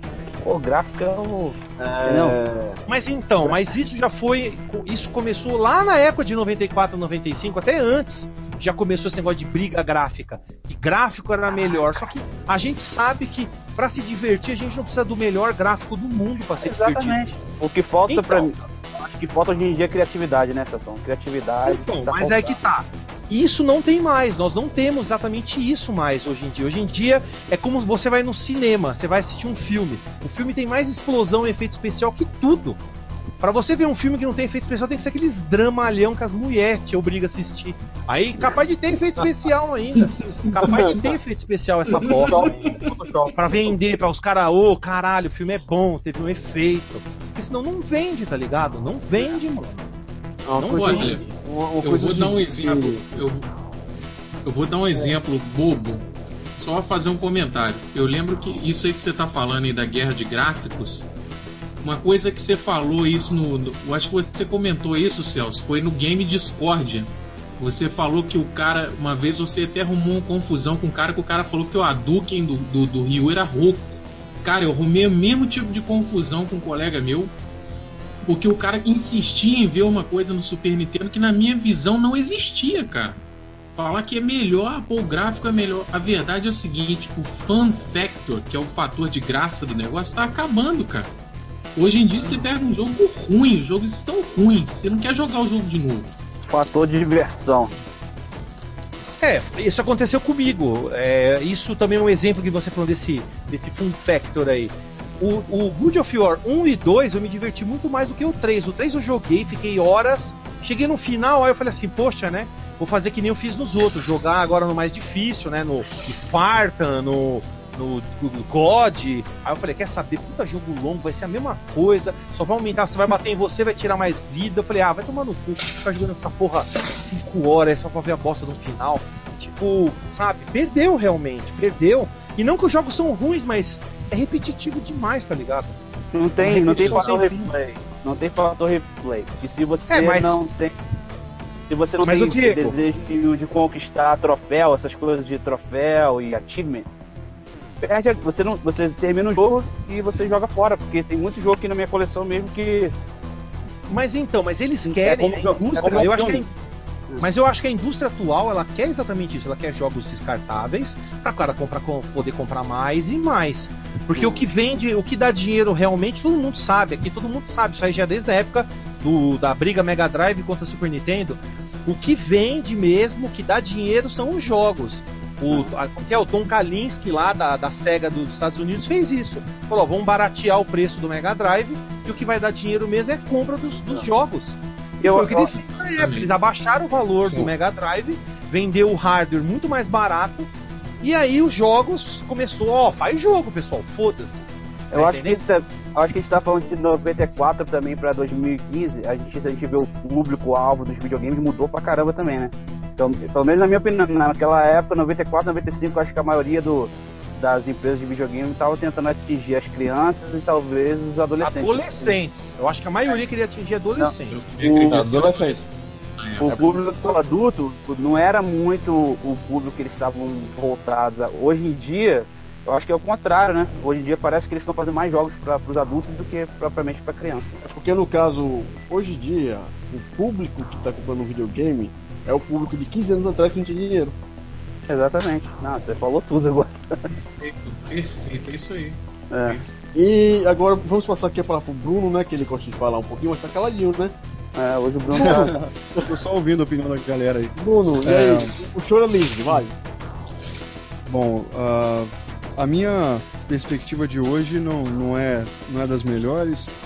Eu acho que a gente tem muito gráfico, a gente tem muito, muita potência, muito, muito instala isso, instala aquilo, assista isso, mije, cague, faça comida e essas merda toda, um monte de palhaçada. E o jogo mesmo que você quer jogar, você não é mais jogo, cara, é um filme. Você Pra cada, pra cada fase, pra cada cinco passos, você dá uma, uma cutscene, tá ligado? E é tudo, tudo mais do mesmo. Você, porra, você jogou. Você joga um jogo aqui, é, igual na época do Velozes Furiosos. Tudo era Velozes Furiosos, velho. Tudo era pista noturna, tudo era gangue, é, porra, tudo, velho. Você, você, você, ia tunar o carro, você falava com a gangue. Aí você ia tirar o carro da garagem e via uma gangue. Aí você ia virar curva, vinha outra gangue. Aí você, você passava o cara, aí chegava um cara da gangue. Aí, porra, não, não tem como, velho. Sabe, você vai cortar caminho, aí tem um cara da gangue no meio do mato. Aí você joga o carro na água, aí vai ter um cara da gangue nadando. Vai, vai a merda, velho. Vai Ela da não tem como, cara. Então, os caras pegavam tu- as fórmulas dos filmes, do, é, pega tudo isso, né? Os que, que o cinema tá fazendo, porque virou, a indústria de games virou uma, uma prostituta, tá ligado? Igual, igual todas as outras indústrias aí que a gente vê. E tava precisando só da atenção do público que ela não tinha no, no início. Porque no início era palito, cara. Que, que, que adulto que ia querer jogar palito, tá ligado? Eram poucos que. um, do- Dois palitos, um palito, dois palitos, um- uma bola quadrada do Kiko, tá ligado? Ninguém queria jogar isso, cara. Então, porra, aí isso foi evoluindo, o interesse dos adultos, é, eles começaram a prestar um pouco mais de atenção. Que acho que acredito que nos arcades começou melhor, né? Porque, por exemplo, no Nintendinho tinha um Mariozinho, um negocinho, mas o cara às vezes ia no arcade tinha um Street Fighter 2, um Mortal Kombat. Aí começou a atingir um pouco mais de gente. É, e como todo o mercado do mundo, a preocupação deles é gerar dinheiro, né, cara? E, e o que está acontecendo é isso. Grandes artistas do passado, como eles têm a sua própria maneira de fazer as coisas, já não estão, é, já estão conflitando com, com os interesses deles com o- as produtoras, com, com as empresas. Então já não está falando a mesma língua, aí eles vão sair das empresas, porque eles têm é, a maneira deles de, de, de trabalhar, que é aquela. Igual, por exemplo, Shi- Shigeru Miyamoto. Por que, que o- a Nintendo é- se dá tão bem, cara, no afunda e tal? Lógico, tem, deve ter a jogada de estratégia dela de, de, empresarial também. Mas o Shigeru Miyamoto, cara. Bruno, Bruno só, só, só um parêntese, por que a Nintendo não afunda? Você pode continuar. Porque falaram que merda ó é, né? é, a Nintendo não afunda por três coisas. Pokémon. Sacanagem a Nintendo. A Nintendo não afunda por três coisas. Pokémon, Zelda e Mario Arrojão. Pode continuar. Não, Não, me deixa fora disso aí. Eu adoro, Então, eu adoro. O que acontece? O, o Shigeru lá fez os personagens tudo que a galera ama, adora e tudo mais. E meio que o cara soube passar, fazer umas transições bacanas dentro do mundo que ele criou ali, tá ligado? É, sei lá, cara, eu, é, na, na minha visão, de, é, quando eu vejo um jogo novo do Mario e tal, muita gente reclama que eu acredito que é uma coisa que dá certo por causa do mesmo motivo que a galera reclama. Ah, pô, mais um Mario Brothers, Brothers isso, Brother aquilo. Mas, pô, é, é isso que o fã quer, tá ligado? O fã do, do Mario lá, daquele, do- dos jogos lá, o cara fez uma transição no, no Mario 64, É né? igual- foi pô, é- uma super transição. Oi. É igual é, bandas, né, Bruno? Você que é, é músico também, é a mesma coisa, entendeu? Eu acho que a galera que vai, vai seguir na banda, eles mudam um pouquinho, mas você não quer ver uma, uma mudança muito brusca naquela banda que você gosta, no estilo e tal. Mas eu acho legal, é. eu acho legal o Mario- o Mario tá sobrevivendo, Zelda também. Eu acho muito melhor do que ficar criando franquias novas aí que, que tipo, não, não, não adiciona nada. Você vê, você pega o primeiro Halo, aparece o, o gameplay do 5 agora, o que, que mudou? Porra nenhuma, entendeu? Então, pois é. Aí o que acontece com a Nintendo? A Nintendo, ela poderia fazer novas franquias, até poderia. Só que ela, mesmo se ela fizesse, que, que eu não vejo, eu também não acompanho Nintendo, porque eu não quero falar mal, eu não curto mesmo muito Nintendo, tá ligado? Eu jogo pouco, acho até maneiro alguns joguinhos assim, mas eu não, não, é, não é meu mundo, eu acho que é muito infantil, não que seja ruim. São jogos bem. Eu acho que são jogos bem feitos, acho que são jogos divertidos, é, mas não muito, não é muito minha praia. Mas assim, são, é, eles ficam nessa, tá ligado? Que os fãs gostam disso. Então eles, eles não fogem muito ali quando eles vão fazer, é, quando eles vão arriscar e mudar um pouquinho. Eles meio que estudam a reação e tal, se está indo bem, se não tá, e não, não ficam fazendo grandes alterações. Então eles conseguem levar o público bacana. Agora, pô, você vê as outras indústrias, cara, as outras empresas de outros games, às vezes elas querem, é, tipo, elas veem que a Fórmula X tá dando certo num outro game lá, aí ela quer jogar o game que ela fez no universo do outro que não tem nada a ver com, com aquilo, tá ligado? Aí começa, aí tá, tá- cara, tá saturado, tá, tá muito ruim. É, muito os jogos clone. tá muito muito clone de clone. tá, tá zoado. Por exemplo, hoje em dia, cara, esses jogos de, de FPS estão maravilhosos, mas tudo, tudo numa coisa, guerra disso, guerra daquilo, sabe? Não, não- é, podiam colocar outras guerras, outras situações diferentes, os negócios, sei lá. E também é só- a gente só vê guerra mesmo também, soldado.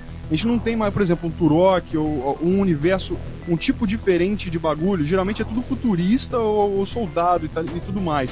Então, FPS agora é só isso. Antes É. não, no- na, na época do Doom tinha um monte de, de FPS de- com várias temáticas diferentes saindo. Se, ti- pô, sabe, é lógico que existem exceções, tem Skyrim, tem enfim.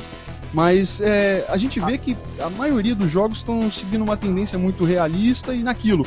Agora É, deixa, eu fazer, deixa eu fazer uma pergunta pra você, pra você continuar é, pensando Hum. aí. Você acha que uma empresa nova, uma empresa é, dessas mo- modernas aí, um Activision ou Naughty Dog, fizesse jogos do jeito que a gente, que a gente gosta, como retro game, você acha que iria ter sucesso? Você acha que o público ia comprar? Eu acho Sabe que o que ia ser acontece?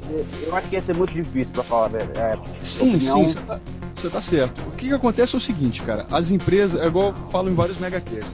As empresas, é, é a mesma coisa que acontece no mercado musical. Eu, eu não sou, gente, não sou formado em nada, não manjo de nada, mas pelo resultado, a gente vendo as notícias e acompanhando, a gente passa a ter uma perspectiva.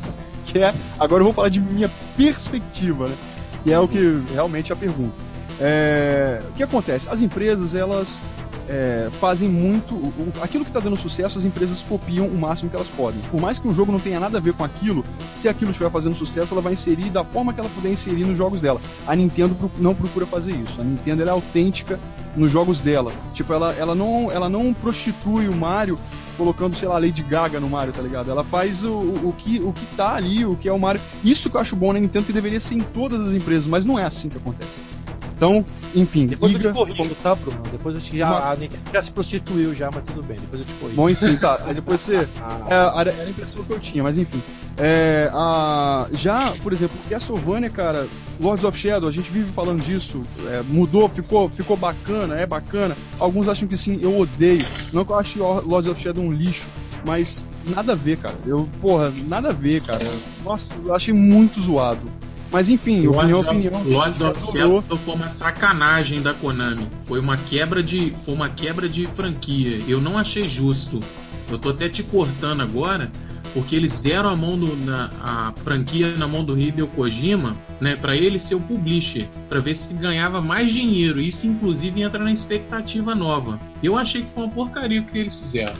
Então, pois é. Aí o Ah, primeiro mas- jogo, o primeiro jogo até que foi um pouco interessante quando você, É. quando, quando você tinha em mente assim, de tipo, vai ser um Castlevania paralelo, mas aqueles que a gente curte não vão parar de sair. Conversinha, né? Então a gente ficou, acabou, Castlevania acabou. Pra, pra quem, pra os fãs antigos, pra maioria, pra maioria não, porque eu não tenho dados pra isso, mas é, pra uma grande parte dos fãs acabou Castlevania, cara. As empresas, então, pra concluir, porque eu já tô falando bastante tempo, as empresas fazem o seguinte, elas elas estão atrás de dinheiro. Então elas vão, cada uma, tipo, quando tá tudo saturado, as empresas têm que refazer, têm que ter novas ideias. Então é cada uma por si e elas começam a lançar várias franquias, cada uma dentro do seu quadrado. Quando uma vê que a franquia do outro vendeu pra caramba, ela vai começar a copiar as ideias do outro e criar uma nova franquia para ela com os atributos copiados da outra. Exatamente. Aí é isso que acontece. Aí que acontece, daqui a alguns anos, uns meses, você passa a ter vários do mais do mesmo. Satura. Um monte do mais do mesmo. Aí quando satura, aí eles fazem outra coisa. Aí, Diego, foi, qual foi a pergunta que você tinha? Tem, tem um pouco a ver com o que eu vou falar, mas eu acabei esquecendo. Você Não, eu, eu queria pergunta. saber, eu acho que a galera pode até responder. Eu queria saber, por exemplo, a gente, você falou de Turok, falou de. Eu, eu fico pensando assim, se viessem coisas novas, se o mercado tá aberto para receber Ah. coisas novas. Eu acho que Sim, a galera. sim. Entendeu? Eu acho que tá todo mundo todo mundo só quer FPS, entendeu? É, Sim, eu sim, que sim, nós, sim. nós somos a Vamos- vamos resistência, como, como. É o que eu como- falei, nós somos o a resistência. falou. Nós somos a resistência, a gente não é a. O, Então, o público vamos, geral. Nós não vamos somos lá. o mainstream Isso- hoje de, Não- de, não de gamers. Hum, Não. olha só, vamos lá. Isso poderia dar certo? Isso poderia dar certo? Poderia. Pô, só que tem um grande porém. As empresas não, não estão preocupadas com isso. Então, por exemplo, se o público. Por exemplo, você está fazendo um jogo pro público, você faz uma pesquisa de público. Se você vê que FPS, soldadinho, soldadinho, soldadinho tá dando grana, e você. ah, Os caras não vão fazer um jogo diferente. E algumas podem até arriscar e dar certo. Mas a maioria vai continuar fazendo jogo de soldadinho porque tá em alta até aquilo saturar. Então, assim, é, um jogo de fantasia, por exemplo, pode dar muito certo, cara. Sei lá, eu não sei como é que foram as vendas, sei lá, de Okami, mas eu acho que é um jogo que é uma obra de arte. E tem jogos com, com essas ideias assim, inovadoras, ou. Não precisa nem ser inovadoras também, totalmente. Poderia pegar um- algumas da. Porque tem muita coisa que eles deixaram morrer, que a gente sente falta, cara. Sabe? Pô, hoje a gente tem gráficos em HD, hoje a gente tem tudo isso. É, pô, a gente tem equipes gastando milhões pra fazer um jogo de, de não sei quantas horas, pouquinhas horas, de duas horas pra você zerar e acabou. Sendo que você poderia, é, com, com essa mesma equipe, fazer um jogo, sei lá, em, em- um mês. Ou um jogo dois, é, bidimensional com gráficos HD, mais fácil de fazer, e talvez que prendesse as pessoas no jogo. Não, não tô dizendo, eu amo o 2D, mas a questão não é ser 2D, a questão é fazer produções é, paraônicas, tá ligado? Pra, enfim, É. eu não falei demais. Mas é isso, eu acho que tem como fazer jogos bacanas, tem, mas a galera, a empresa tá, tá nesses negócio de trenzinho, satur, é, usando mais do mesmo até que se sature.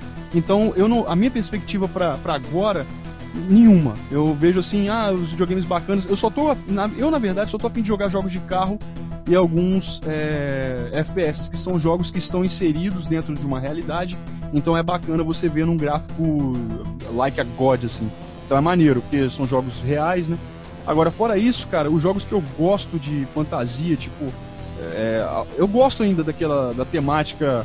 Igual, por exemplo, quando eu vou jogar um, um Sonic da vida, eu curto o Sonic Radical, curto, mas eu curto também aquela imagem do Sonic eh, mais antiga, mais, mais, mais bichinho, tá ligado? Mais do clássico, um negócio mais assim, mais simples, sei lá. Inocente, puro. Eu sinto Puro. falta tanto disso, né? É. Eu gosto de Clonou, as, no- nossas crianças não têm jogos assim, eu acho bacana. Acho que o Bruno Não, vai chorar, sabe? cara. Foi morrendo. Vai chorar. Isso, isso acabou, É. infelizmente isso acabou. Pois é, é isso. É. É, no caso, galera, desculpem. Vai lá secar as lágrimas lá, Bruno. Vai lá, vai lá. É, é que a geração atual e a geração passada tem sérios problemas em questão de conquistar um público. O público hoje em dia é basicamente gráficos. É, tenho aqui uma pergunta que eu vou fazer aqui rapidinho para passar para a questão seguinte antes de continuar aqui. Que foi o. Cadê aqui? Foi um França, Thiago França perguntou o que vocês acham do Shadow of the Beast da nova geração. Antes de passar para vocês, eu vou falar a seguinte coisa: não se precisa, não se precisa e não se precisa reciclar jogo antigo. Shadow of the Beast tá bom no Mega Drive, fique por ele ali mesmo. É, agora eu vou falar uma coisa que, no caso da Nintendo, esse negócio aí, porque que a Nintendo não afunda. Tipo, sinceramente, Mario, Pokémon e Zelda São, São- são eternos. São eternos. são idiotices. E continuam do mesmo jeito. Eu sinto muito assim, não, beleza. É, você tem lá é, Zelda Ocarina of Time, Zelda Link to the Past, Zelda é, Link sei lá, do, Between Worlds, Zelda Oracle of Ages. O problema é que você tem 30 Zeldas pra mesma coisa. Salvar a princesa. É.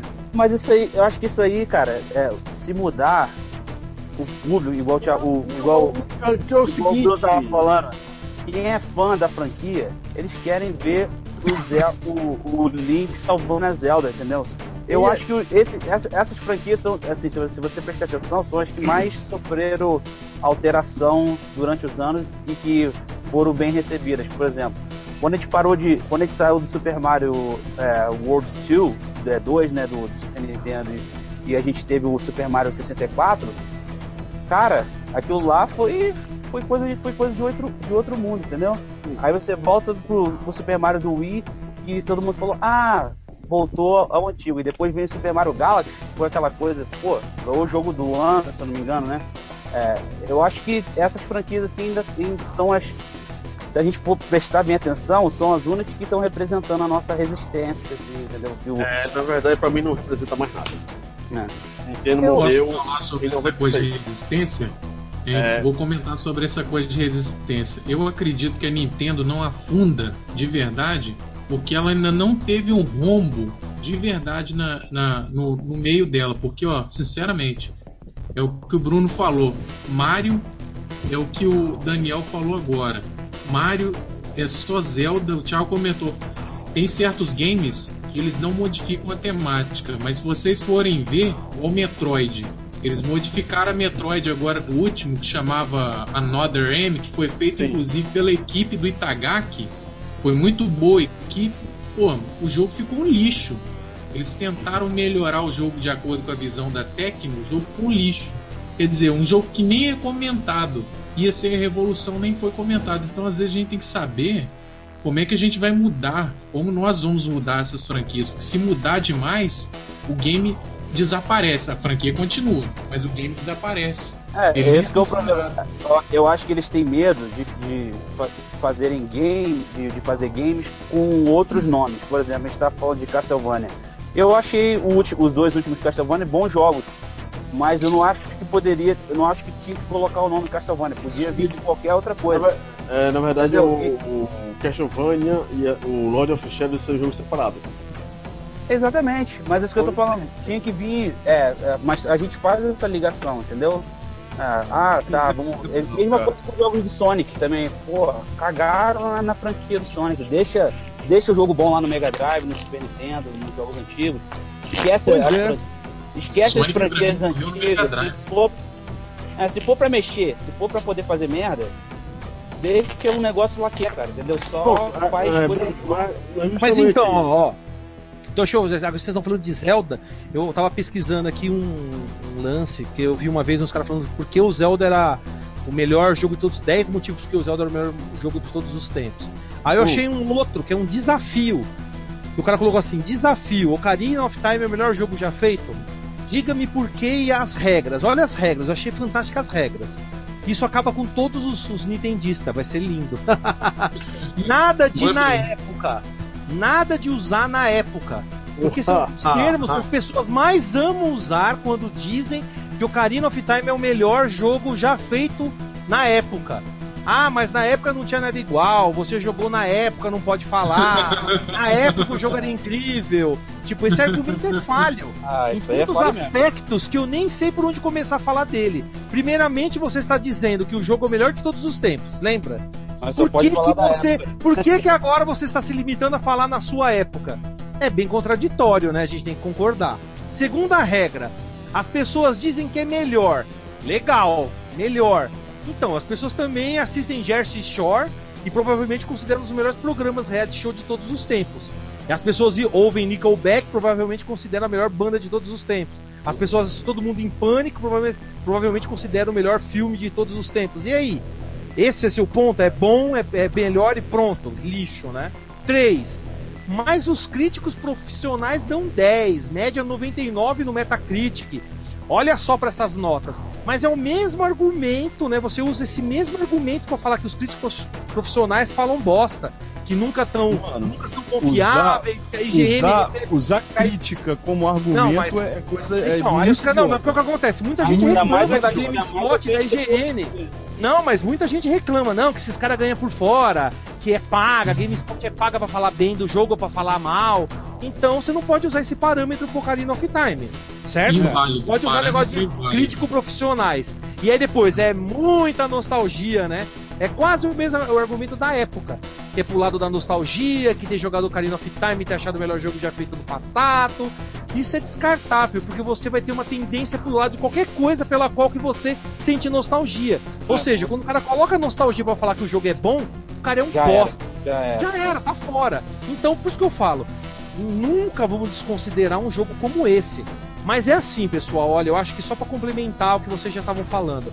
Nada contra os jogos, acho que a Nintendo continua fazendo coisas muito boas. É uma das únicas que tem um, uma mentalidade meio retrô, mas a Nintendo já tá mais de 25 anos na zona de conforto dela, cara. Ela não Exatamente. arrisca nada. Não Só que pensa ela assim, ó. Olha só. Mas vamos, Isso, ó, ó, galera, ó, é e o detalhe, vamos- tem um vamos- risco, tem um Hum. risco. Peraí, deixa eu- Daqui uns 50 continuar, anos, se eles continuarem lançando só Mario isso, cara, vai te. Ah, vai saturar, pensa bem, vai saturar. Pensa bem, pensa bem. Já começou, já.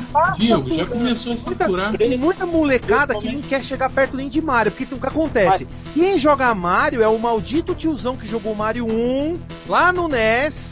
Nossa, o melhor jogo de todos os tempos. Continua jogando. O primo aí, filho, o sobrinho, o vizinho, todo mundo que vai na casa dele, não, tem que jogar Mario. Que Mario é melhor, que Mario não sei Mas- o que. Que o Mario mudou minha vida. Tem Só que isso, Mario vai, falar. É, a vai Nintendo. reduzindo, vai reduzindo cada vez mais. Se a gente for ver a Nintendo, a Nintendo já não é mais a primeira, número um do mundo.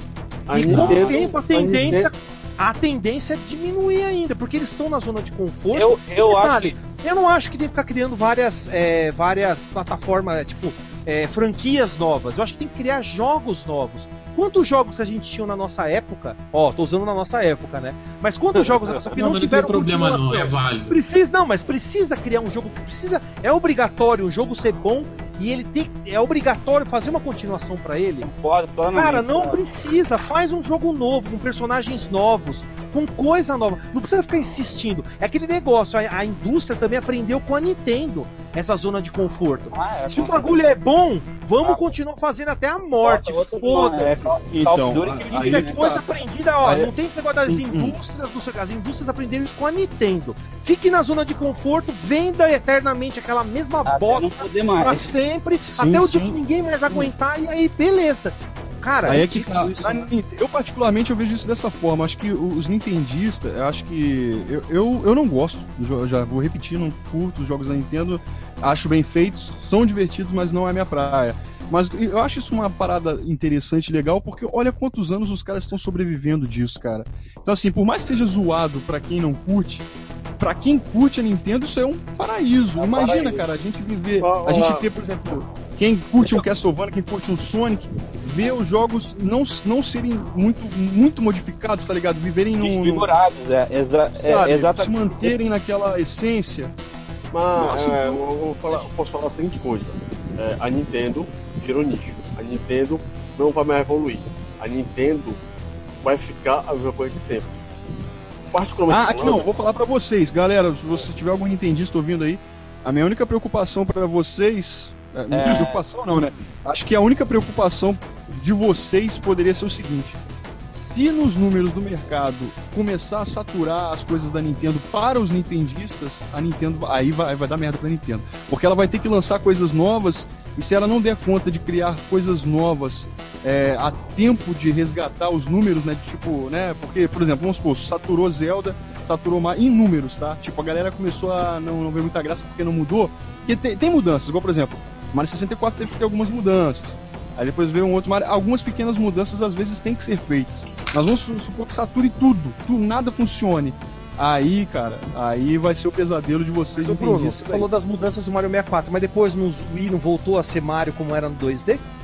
Então, É, mas- mas mas fazer uma é, mudança. é, Mario Wii. Então, ó, Eles eu ó, eu Fizeram falo, uma a maioria pra Eu acho que a maioria das empresas não precisavam mexer nas séries clássicas.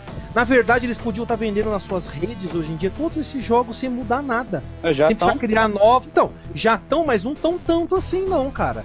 Porque o que Mas- acontece? Esse negócio de onda retrô é pelos fãs, pelas pessoas que gostam de videogame. Eles já podiam estar fazendo isso vendendo as ROMs, vendendo todos os jogos, toda a biblioteca, tudo.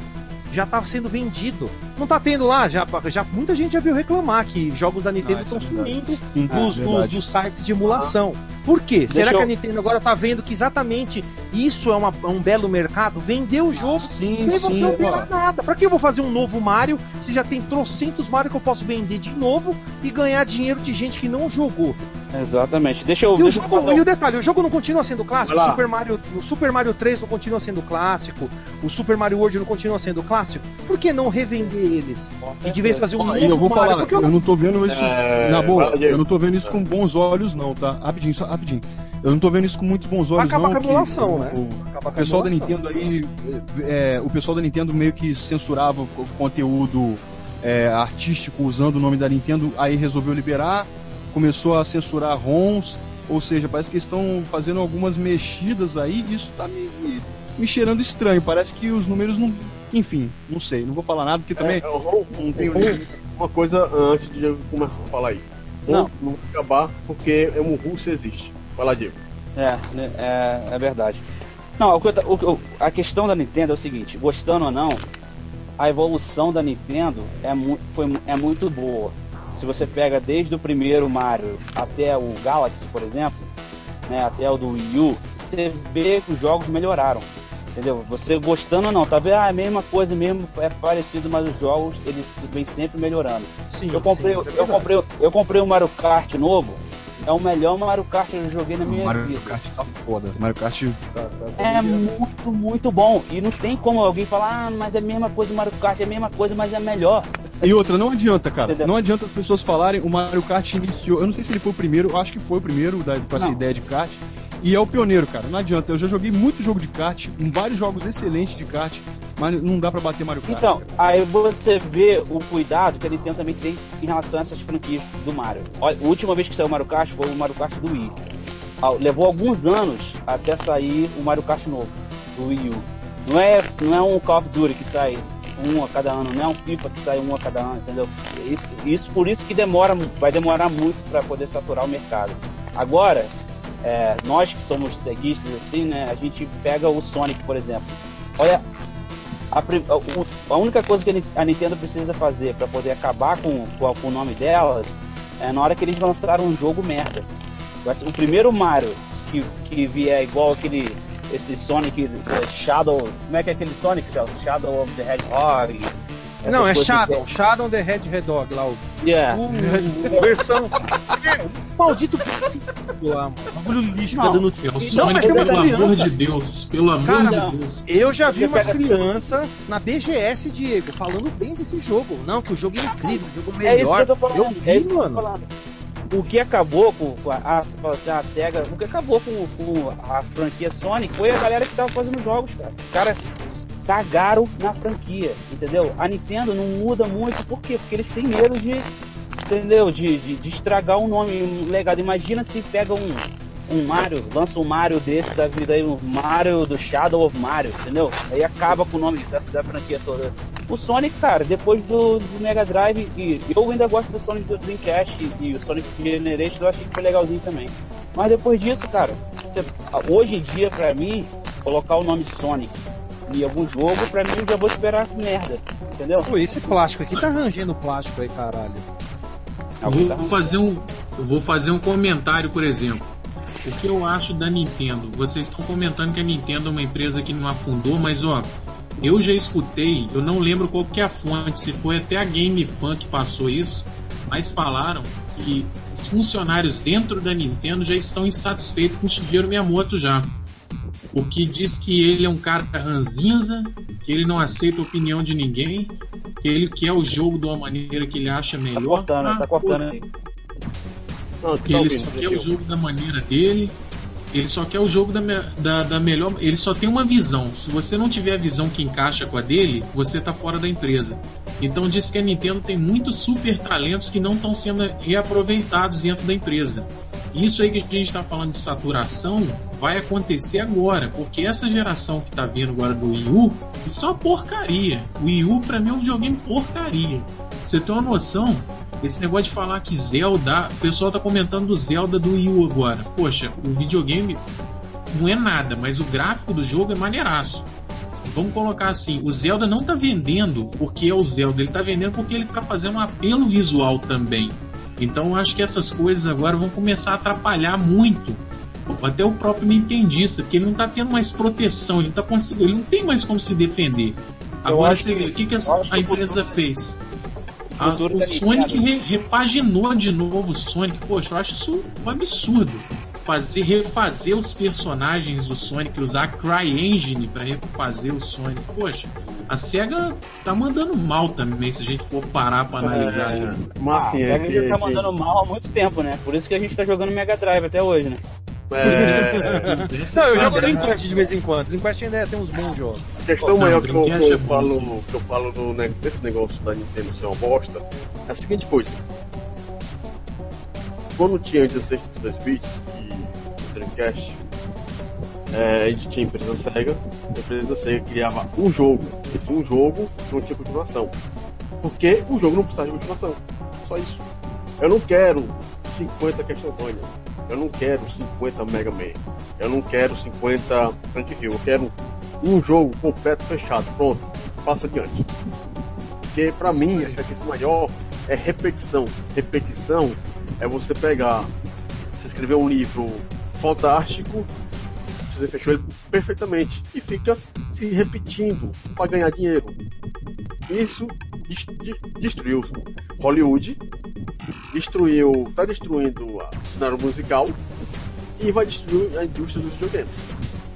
Se a gente for na zona de conforto da Nintendo, com esse Shigeru, Miyamoto, é, é, o cara lá do Metal Gear Solid.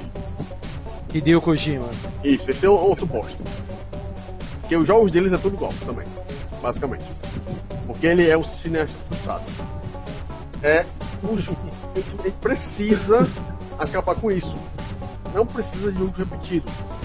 Você, você, não sei vocês, mas eu sou um tipo de consumidor que gosta de uma coisa inédita, fechada. Não, não, não quero continuação.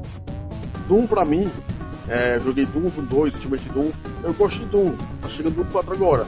Mas se Doom 4 agora não for pelo menos mil vezes mais foda que Doom original, não vai prestar. Então é melhor não lançar. É... Você, você comentou do Doom, Daniel. O Doom 64, falando já do 64, eu achei muito bom. Realmente ele teve uma mudança bem grande.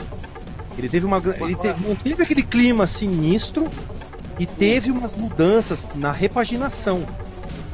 Ele manteve o, o espírito e teve uma repaginação gráfica.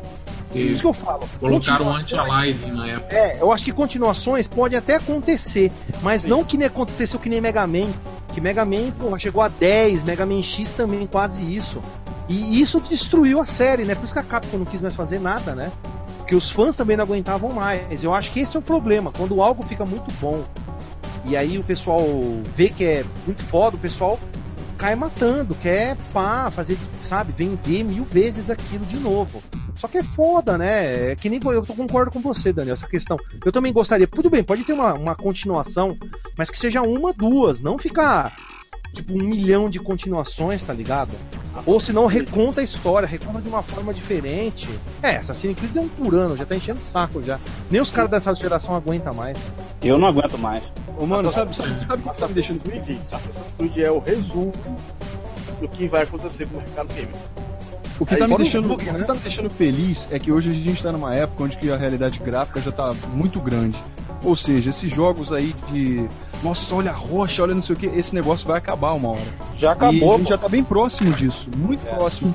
E, e os clichês de, eh, cinematográficos também estão começando a saturar.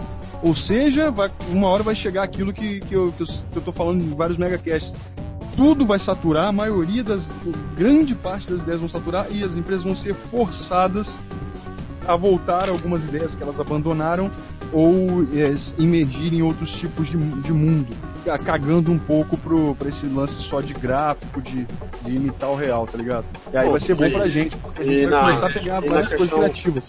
Então quer dizer, É então quer justamente dizer isso. que, resumindo, esse do- 2015 aí vai ser o, o pior ano da história gamer. Ah, vai ter pior, É, vai ter não. Aí que tá, Esse- gente, ó, não vamos. Não vamos ser também aqueles velhos é, que acham que só na nossa época era bom.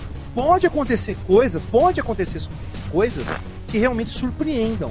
Porque, ó, meu, põe na cabeça todo mundo aqui. A gente tá falando mal, não sei o quê, mas daqui 20 anos vamos ver um monte de moleque falando pra gente: não, não Minecraft foi o melhor jogo do mundo. Vocês vão ver, mano, a gente vai ser amaldiçoado por causa disso Aí, aí. pois é, pois é, Então, foi, foi não adianta a gente de Minecraft, velho, cara. A nostalgia é, é, é ligado, é tudo ligado à nostalgia. Eu acho que o Rafa comentou isso lá no Retro Gamer Brasil, falando, pô, a galera que cresceu jogando GTA V, entendeu? Vai falar que GTA V foi o melhor jogo do mundo, da época, entendeu? O nego não vai, Então, mas vai, vai cagar pra. Foi bom o Celso ter falado do Minecraft, que o Minecraft é um exemplo de que não, não, é, não, é preciso ser graphic beat pra fazer sucesso. Sim. É um jogo que eu acho um lixo, Minecraft. Eu acho o Minecraft um lixo, não é por causa de gráfico não. Eu acho um lixo mesmo. Eu acho muito ruim. Mas, cara, e deu certo. E aí? E gerou muito, muito dinheiro. Eu acho genial a ideia. É, e não é nem que deu certo. Na verdade, se a gente for, ó, se a Deu- gente for ver, ele vai ser muito comentado mais pra frente. Ele deu certo por quê? Porque ele é um jogo, além de ser open world, aquele famoso sandbox que o pessoal tá acostumado, você pode criar o que você quiser. A, limi- a- imaginação é o limite. Ele Isso é a o- gente não via nos jogos anteriores Ele, a ele. ele é perfeito pra educação. Então, isso que é o foda desse jogo. E o detalhe, isso que deu ele saturou, ó, e ele saturou de tanto. Celso caiu? Vixe. Acho, acho que o a galera da Nintendo hackeou aí o. Eu acho que eu vi aqui o É, Celso é, enquanto- volta de e Tiraram o Celso do. Pensamento positivo aí pro Celso voltar aí, gente. Tiraram o Enquanto, Celso. enquanto o Celso tá voltando aí, é na questão de exaustão de negócio assim. Vamos aqui para as perguntas que tem aqui, que ele tá voltando aí. É, vocês acham que falta. Eu caí, hein? Puta, foi mal. Não, a gente achou que, o Nintendo tinha hackeado você aí, pô. Não, não. O Eu só Miyamoto. Ah, o Minamoto. Eu, não, Pra uma coisa de que eu- 10 anos. Já deixa eu deixar claro, hein? Quando o Minamoto morreu, vendo tudo que eu tenho, eu vou pro Japão só pra escarrar no caixão dele, velho. Pra dar uma cagada no caixão. Ainda você morreu. Agora metade da Chegar na- audiência vai, metade da na- audiência vai embora agora. Che- Chegar no caixão dele e falar: Que bom que você morreu, mano. Que bom que você.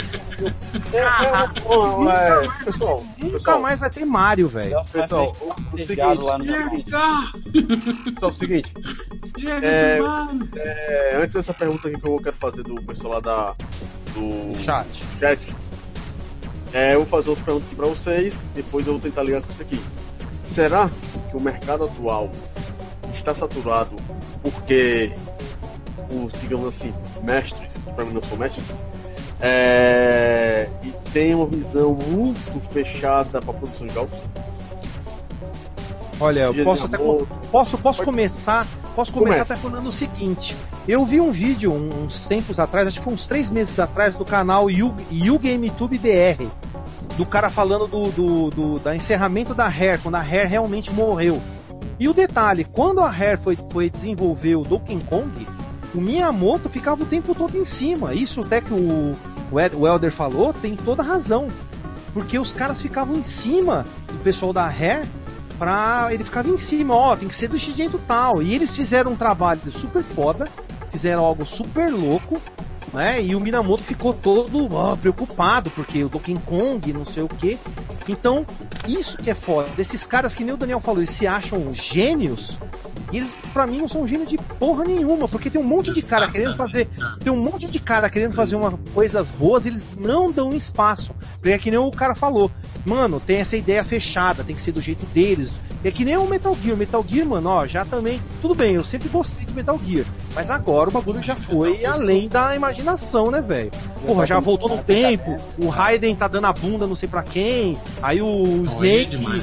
Para, já tá viajando. O Hideo, Kojima, o Hideo Kojima não é deus de merda nenhuma. Se você for ver, tem muito cara da, da, da, da fazendo jogo indie muito melhor do que esses jogos de 20 milhões de dólares. Gastando Não. 25 milhões, 100 milhões de dólares pra fazer um jogo. Pode Então escrever eu isso e acho- colocar no quadro, porque a, o que acontece é o seguinte, a criatividade está aí, tem muito é, é, game dev aí, muitas empresas novas maravilhosas aí. O problema é que o mercado não quer.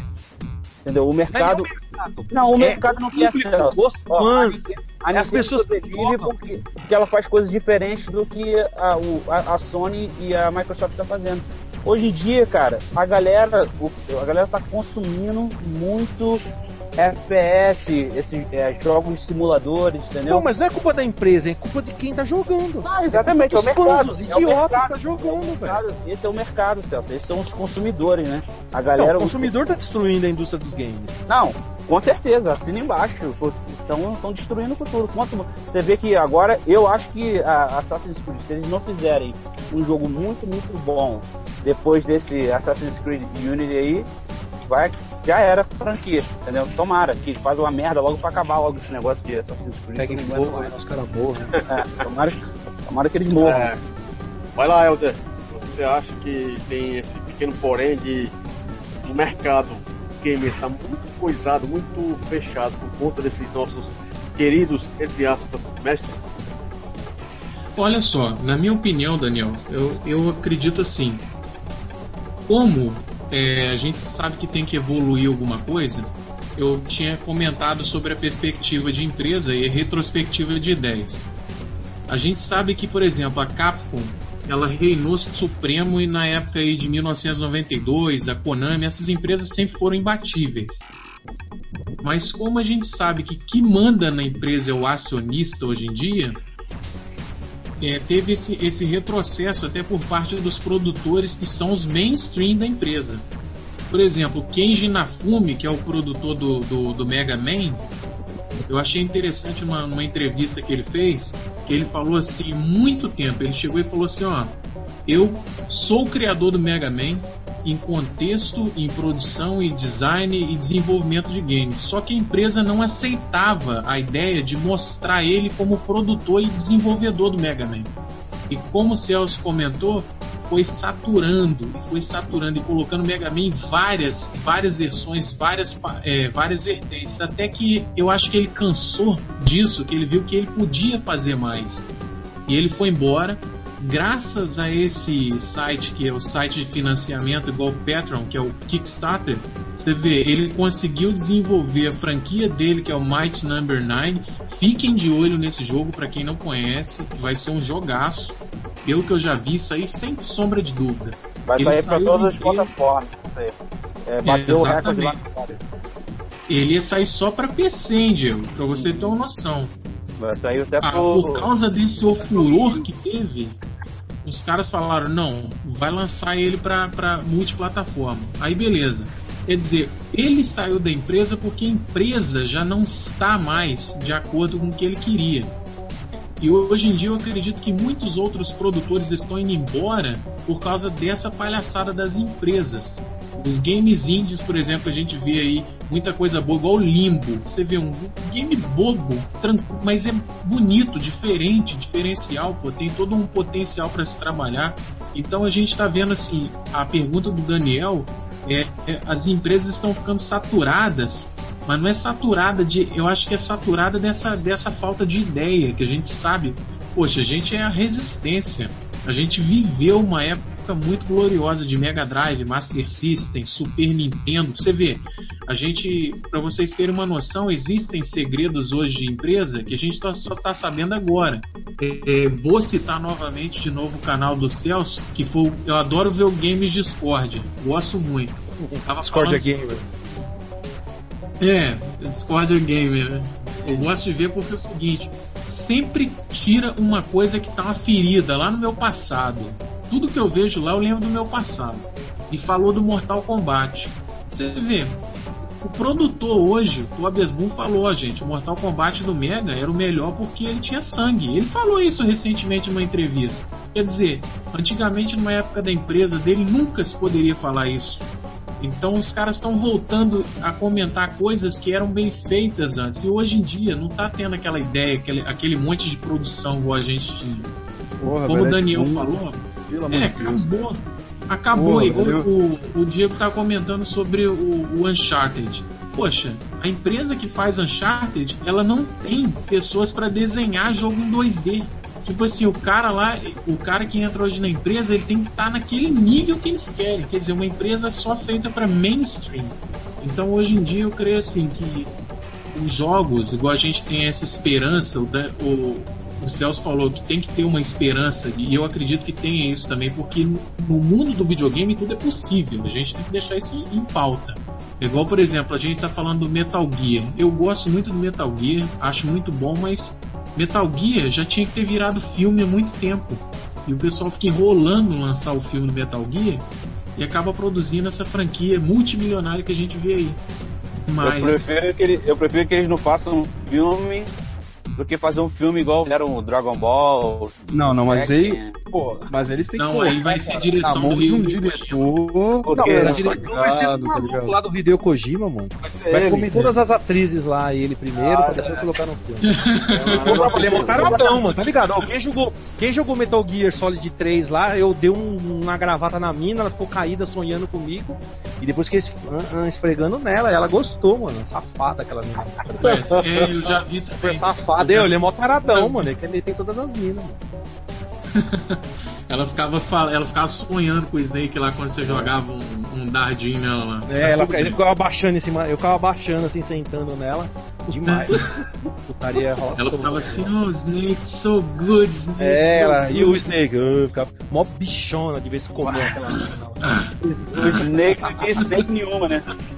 É. Cara, é uma pena. Ó, hoje, pra chamar atenção hoje no, no, os jogos, os indie aí tem, tem oportunidade com ótimas engines que nós temos hoje aí para produzir, tem oportunidade de, de, de, fazer público resgatando algumas ideias que foram pro limbo. Por exemplo, se juntar um, uma equipe de, de pessoas aí e fizerem exatamente o que foi feito no Mortal Kombat no passado, com, com novos atores, com os bombadinhos de academia aí, de artes marciais, uma galera seleta para fazer um trabalho de qualidade, vis, é, visando mesmo Mortal Kombat, não é aquela joga, jogabilidade escrota, não. Um negócio bem feito, com programadores decentes, visando aquilo mesmo. Cara, eu acredito que chamaria muita atenção, sabe? Pois é, eu vou te dar uma notícia muito infeliz, Bruno. Hum. Vou te dar uma notícia infeliz, cara. Esse game que você falou foi produzido pela Warner os caras iam montar uma programação alto nível, fotometrado. Eu tava vendo, se vocês procurarem Mortal Kombat em HD, ah, eu uma vi, produtora da Warner. Sim, sim, não, a, foi comprado o, a, não sei se foi, foi entre foi entre esse lance de Midway e, é, e Warner. Hilmes, compraram aquela Dark Hilmes. É, é do Rock, Cara, Dark o jogo Helm. tava supreme. O jogo tem, tava supreme. A maquiadora liberou várias fotos do, do dos pois atores. É. Ia, ia ficar um troço bem louco, cara. Acionista não quis, cara. Os acionistas não quiseram. Falou, é, peraí, não tem 3D nisso não? Ué, se não tem 3D, pode vai vender. esse jogo. Na não hora. Vai vender. É, ué.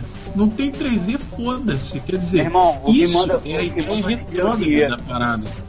Não adianta dizer, chorar, não adianta espernear, o dinheiro é o, é o que vai na frente. É isso aí, é o combustível. A, a nossa esperança. A nossa esperança é essa galera que tá saindo fora das empresas aí. Eu, por exemplo, eu tô sonhando com um dia em que o IGA vai se pronunciar no público e falar, galera, eu quero uma grana para produzir um novo jogo de, de caça-vampiro. Pronto, nossa, cara. Bruno, não precisa doido, não, velho. cara. Hein, Bruno, nossa. não precisa não. Entra hum. lá no Face, entra no Face do IGA que você vai ver, cara. O IGA, ele tá com a equipe a melhor equipe dele foi com ele. Até Michirio tá com ele, quer dizer, todo mundo meteu o pé da Konami, cara. Eu acho que sim, depois sim. que criaram o Lord of Shadow, o nego ficou puto e saiu da Konami, cara. Ninguém aguentou o aquela, aquela palhaçada, né? não. A Michirio é, o Good of, é o Good of Castlevania, né?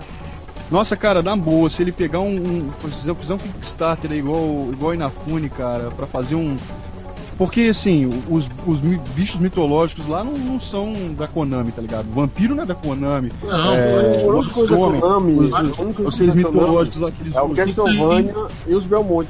Então, aí o que ele poderia fazer? A coisa mais fácil do mundo seria o cara pegar, fazer um outro, um outro caçador de vampiro e colocar todos os mesmos monstros mitológicos no, no, no game, tá ligado? Com outros sprites, lógico. Mas, os ah, mas, a, mas a Konami, a Konami é pra cima, né, velho? Não ia deixar nunca, né? Ia processar. Ah, isso ah, aconteceu no Dota, tinha mesmo não, mas o cara foi obrigado a mudar, velho. Não, mas aí não deixam quieto não, mano. Existem vários clones aí, cara. Mas você bota um tapa-olho no protagonista, pô. Bota um tapa-olho no protagonista, bota um braço. Mas não pode ter nenhuma relação com Belmonte. É, é pode ser da casa do vampiro. Mas seria, seria mesmo coisa, cara. O Might Number 9. O universo esse universo Castlevania aí, o cara não precisa ter um chicote, tá ligado? A gente jogou aí com Alucard, com espada e viu que foi tão maneiro quanto, inclusive é um dos mais aclamados Castlevania de todos. Metroidvania. Então, você não, é muito você não precisa fazer, é, copiar os Belmonts, copiar a corrente, aquele negócio. Você pode fazer um negócio um pouco novo. Igual tem um jogo aí de celular, de Java, chama acho que Cast of Shadows, que é um clone, meio que um clone de Castlevania. Pô, bacana aqui, né, eu, cara? Eu vou, eu vou falar uma parada pra vocês, talvez vocês não vão concordar muito comigo não, mas eu acho o seguinte, se não é pra inovar, se não é pra trazer uma coisa assim que vai ser surpreendente, que vai ser uma coisa boa, faz igual o Celso falou, relança os jogos antigos, pô. Se for pra fazer alguma coisa assim, mais ou menos, ah, ou quase igual ao, ao, ao jogo ante, aos jogos antigos, só pô, lança aí o, o Simple of the Night no, no, no, na PSN e deixa os caras comprar o jogo, entendeu? Não adianta. Ah, o pessoal quer novos jogos com pouquinha mudança, assim, eu acho que isso é uma bobeira do cara. Se não é para me surpreender, deixa eu jogar os jogos antigos mesmo. Pô. Pra que, que vai, vai perder tempo para poder fazer uma cópia de uma coisa que não vai ser melhor do que um jogo que foi lançado há 20 anos atrás, entendeu? Mas é aí que é o porém da questão. Por exemplo, a gente tá falando do Castlevania. O, pô, as pessoas querem o Castlevania no nível que eles querem um nível que seja superior. Só que para você fazer até hoje, para vocês terem uma ideia, eu nunca vi um Castlevania que conseguiu superar o que o Symphony of the Night fez, na minha opinião. Eu também concordo com você. Aí você pega opinião, Hum. Hum, pode falar, pode falar. Você vê, é um jogo que você ficava dias e dias. Eu lembro que quando eu comprei ele do Play na época, é, eu lembro que eu comprei ele japonês porque ele não existia versão. Porque na, na época aqui na cidade tinha um pirateiro do caramba, que era um cara que comprava sortido. Eu peguei o Castlevania porque eu sabia que a Kumar ou Drácula era Castlevania, nem, nem tinha capa aquilo. E quando eu joguei aquilo eu fiquei impressionado, eu achei que um animal demais, você vê. Hoje em dia, você não pega um jogo que tem aquela profundidade, cara. Aí, ó, respeito, ó, respeito. O único, ó, na, respeito. na, minha opinião, o que a Sovânia que conseguiu. Aí, mandou bem, mandou bem. O que a conseguiu fazer bonito no, depois do, do Symphony, acho que, na minha opinião, foi o Order of Ecclesia, cara. Porque o cara inovou e, tipo, dentro daquele universo lá do, do Metroidvania e tal, o cara inovou, além de ter o castelo, né, do, do Drácula com várias partes, ainda tem todo um mapa com várias áreas é, bem é, com, com, temas bem diferentes, com temáticas diferentes. Os do DS também deram um show à parte, cara. Não, o, foram bons, foram bons sim. Aquele... Mas superaram ainda.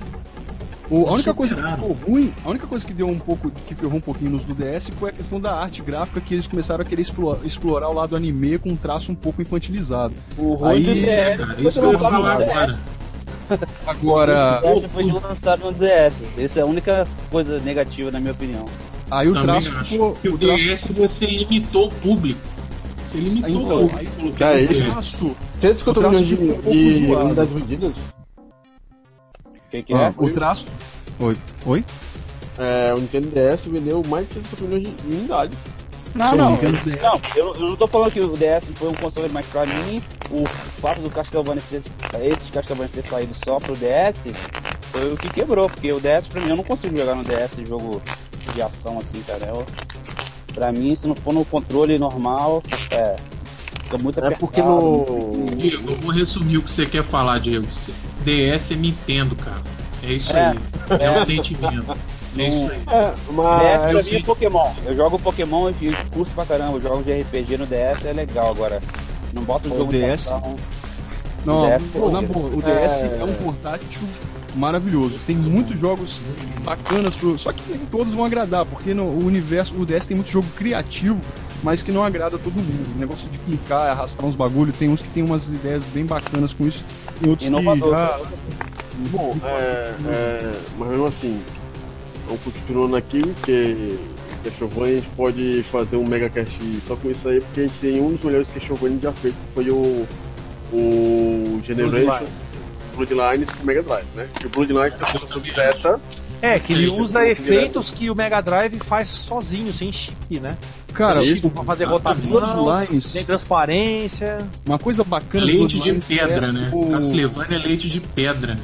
O, o- o bacana, uma das coisas muito bacanas de- desse Bloodlines é a- aquele, aquela atmosfera bem gótica, tá uma atmosfera bem pesada no, no, no- Mega Drive com uma atmosfera bem particular, cara. Aí, ó. ó, mandou bem. Mandou bem. Só depois veio o, o, Symphony e deu ainda uma arrepiada bonita, mas esse aí do Mega Drive é, é doideira. Eu- Ele deu mais. O que é bacana no Castlevania é que ele explora várias ideias, cara, de cenários, de coisas, e que isso foi, foi evoluindo junto.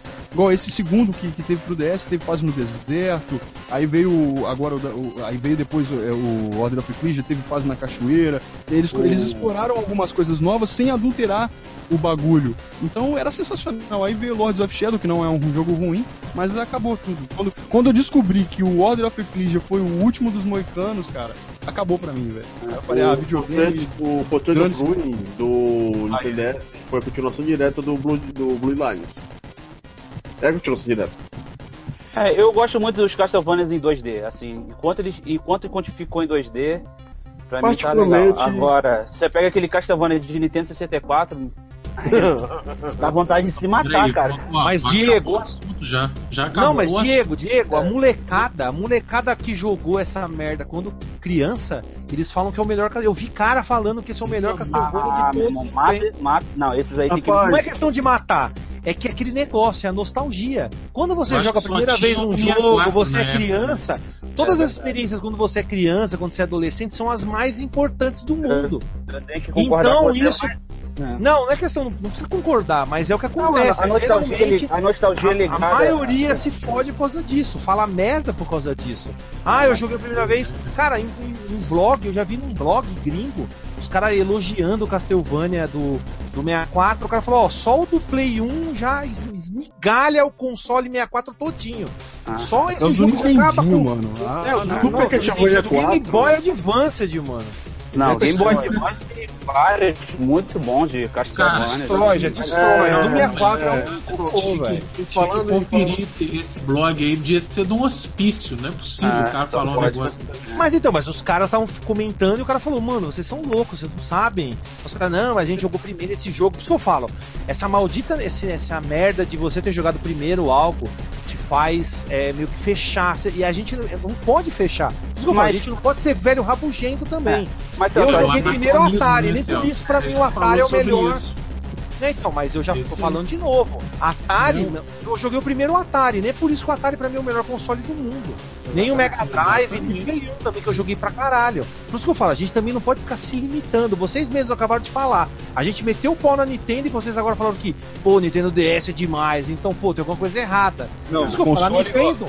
A, A Nintendo Nintendo, eu tem não curto a empresa a Nintendo, Nintendo mas eu curto todos os coisas- hardwares da Nintendo, elas tirando as placas de feito vídeo. coisas, elas têm feito coisas boas sim, mas a gente tem que tomar cuidado. Tem coisas que a gente pode falar que realmente está de fora, que é tudo a mesma coisa e pá. E tem outros que eles têm feito bem. Todas as empresas têm feito alguma coisa boa. Eu, Só que eu é acho, menos, eu, eu acho é gente menos, tá no- tá no menos do que antes. Eu acho que, as, eu acho que as empresas, como a gente falou, mudaram de pessoas que gostavam de games para acionistas, como vocês já comentaram isso. Então esses acionistas, eles não querem saber. Vocês mesmos falaram do Mortal Kombat 10, que ia ser tudo pá, com, com ator. Os caras, não, não, tem que ser 3D. E não, os caras não foi o ficam 10 lá. não, foi edição de aniversário. O 10 ele não. Ele foi. A ideia foi do jeito que tá que, que é mesmo. Ah, tá. Mas então, mas de qualquer forma, cara, ia ser, ia ser bárbaro. Só que quem tem, quem pensa em grana, pensa não. É 3D, 3D é o que vira, 3D é que todo mundo joga, tem que ser isso. Então por isso que eu falo. O que tá fudendo também é esse novo público que tá chegando agora, que eles estão decidindo o rumo dos Só vídeos. que A gente, a gente já tá fora. A gente já tá fora fora. A gente tem que, a gente tem que, a gente tem que ter nessa mente. Nós já estamos fora, pessoal. Eles não estão é, querendo mas- fazer. Eles não querem mais saber pra gente. Eles não querem mais saber. é, eles não querem mais saber da- do, do que nós pensamos. Isso Entendeu? é Talvez no passado, que nem quando a- o Mega Drive surgiu, a SEGA pensava nos adolescentes. Mas hoje em dia os caras não estão pensando em ninguém, estão pensando na grana e nessa nova geração, porque eles sabem. Eles têm que vender videogame pra criancinha, porque a criancinha vai ficar amando aquilo durante um tempo. Só que o problema é a gente pensar no futuro. E aí? Daqui 20 anos os caras falando desses jogos merda como se fosse o melhor Skylanders, jogo falar do que, mundo. falar que Skylanders e Disney e Infinity foram os melhores, sabe, os Skylanders, aqueles bonequinhos que você. Sim, sim, é então. Putz, Então, cara. isso- esse é o problema. Eu acho que o pior, eu acho que o pior mesmo é a gente tem que a gente tem que ter essa consciência também.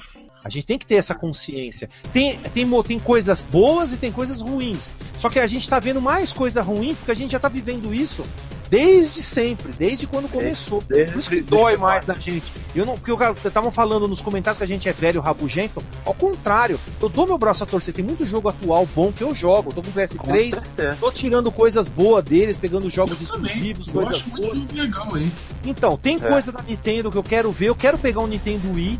Eu acho também que- queria pegar um GameCube também. Tem, um- tem coisa boa no Eu acho GameCube que eu o não tô que- eu não peguei. O que, o que a gente não gosta de ver são os jogos regredir, né? Tipo assim, Exatamente. É, é, por isso que eu eu- falo, a gente tem que a gente tem que ficar cuidado, ter cuidado, porque senão a gente vai ser hipócrita, como muitos falam, que tal empresa é a melhor. Tô vendo ali o Christian Freitas roubá-lo falando, Nintendo é melhor, chupa Celso. É, se é isso que você acha, então essa é a mentalidade que a gente não pode ter, não é só uma empresa que é a melhor. A gente tem que ver a- a- tudo que tem de bom em todas as empresas, não só em uma. Achar que uma é a, a top, a melhor, que fez isso ou aquilo. A gente tem que tomar cuidado. Falando de. Não, falando- a gente, falando é só a gente voltar no que falou, por exemplo, uma empresa, eu vou voltar numa coisa bem básica. A empresa depende da outra. Por exemplo, a, a Sega só teve esse triunfo no lançamento do Genesis, do Mega Drive, por causa da Nintendo, que a Nintendo ficou fraca. E ela se aperfeiçoou em cima. Quer dizer, uma empresa depende do resultado da outra. E o cara que fala esse negócio de Celso chupa, pô, pelo amor de Deus, a gente sabe que Nintendo não existe mais igual era antes. A Nintendo acabou no Super Nintendo pra mim, sinceramente. E hoje em Eu- dia falar que. Eu acho que essa coisa de essa coisa de fanboy de ficar preso a uma empresa é uma, é- eu acho que é, limita, como você falou, limita muito todo mundo, entendeu? Eu acho que existem jogos bons e jogos ruins. Entendeu? Senhores. Existem jogos bons e jogos ruins. Agora, pegando esse gancho aí, e vou deixar o Daniel falar um pouquinho, porque ele já tá falando muito. Qual que é a, a maior prostituta dos jogos atuais? Pode ser Yes. Soft House ou, ou pode Yes. ser. é, qual que é a, Yes. a maior prostituta? EA, Quem é EA Games, EA Games. Electronic Game. Arts. EA Games, Dire Game, é isso aí, essa merda aí. Uma prostituta, mano. Uma vagabunda. EA, Aquelas aí, de acho que a- cracuda que a faz boquete por 2K 5 conto, velho. Ué, a gente não fala. a gente não falou aqui agora sobre o Shadow of the Beast? Ué, o Shadow of the Beast era da EA. Ué, o que, que ele tá fazendo com a Sony? Mais uma prostituição. Quer dizer, Não, não, cadê? não. Shadow of the Beast era pra seguir Gnosis. é, Não, é, mas é, era, a foi- EA era foi- publisher master da parada. O É, que ele tá fazendo agora? Quer dizer, por que, que ela não retrabalhou a franquia? Isso é uma coisa a se pensar também. A- eu acho que a 2K também tá uma prostituta do caramba. É, todas, as, todas as empresas que trabalham com jogos de esporte, pra mim, são, são, são elas aí. né? Aí A ele- única, empresa que, a única empresa que se salva vai Tectoy. já tá aqui, ó. Nunca se vendeu. É, Nunca o se vendeu. Realmente. O Zibo é muito bom mesmo. Ó, a Tectoy é um eu- exemplo, é um exemplo, de verdade, porque sobreviver fazendo tanta cagada não é pra qualquer um, não. Ah, mas. Tem que é, saber qual pai de santo que toma Fa- conta da Tectoy. Que isso, cara? Falando sério, é que aquela coisa, a gente fala mal da Tectoy, mas a Tectoy fez em 15 anos no Brasil o que nenhuma outra empresa fez até hoje.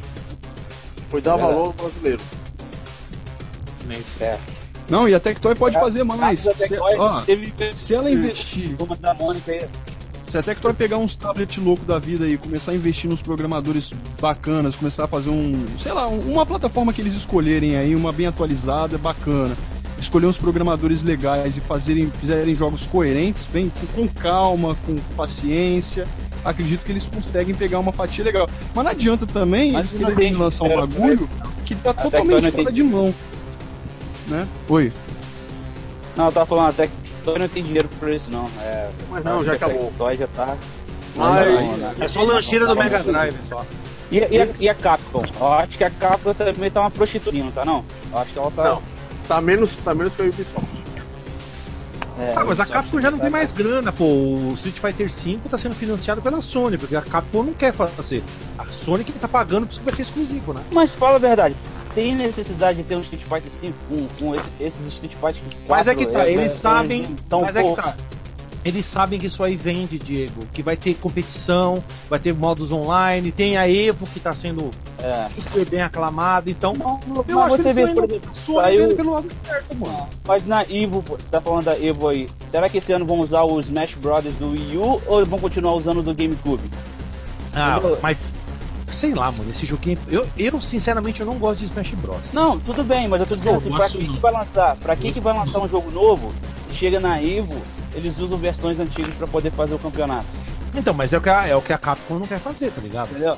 É, senhores, é, no caso, então, questão de perspectiva e expectativa, a gente já deu aqui nessa palavra.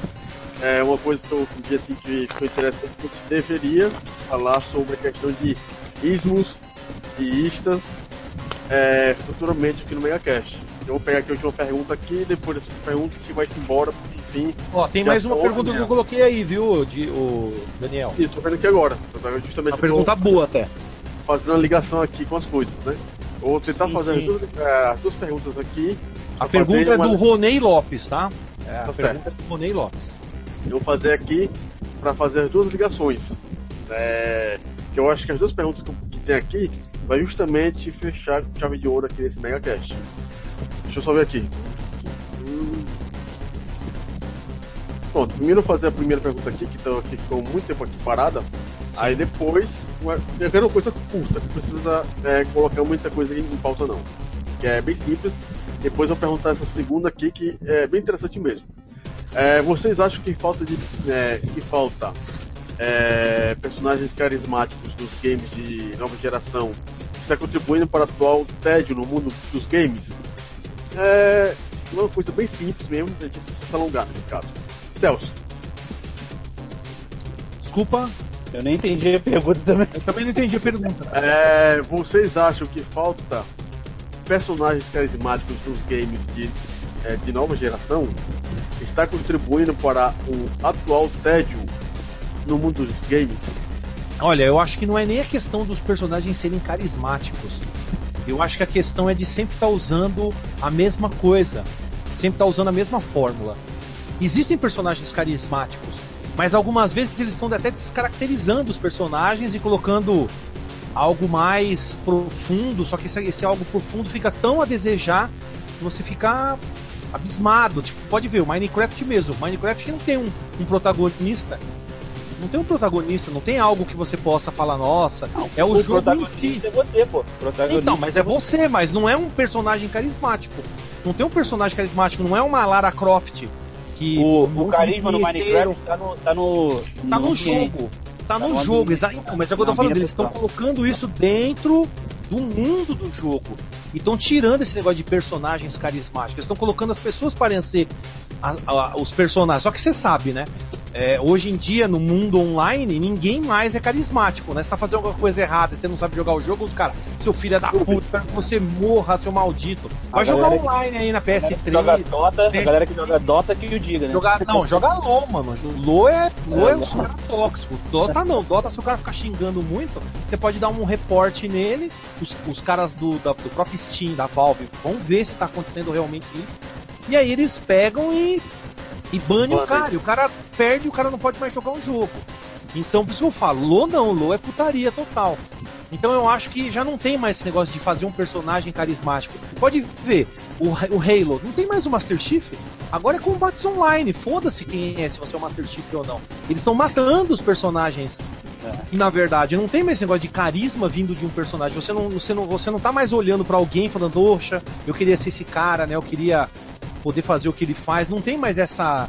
Os jogos que- estão muito já estão sem isso, já estão matando isso. Acho Eu que mesmo jogo Demon eu, eu jogo Demon Souls. Demon Souls é um jogo que não tem carisma nenhum, velho, o personagem. O personagem é um ma- maníaco lá, um cara cheio de, porra na cara, tudo explodido, e tem que matar demônio lá, e, você, e você pode ser um tremendo de um cuzão, matar a mina no final lá.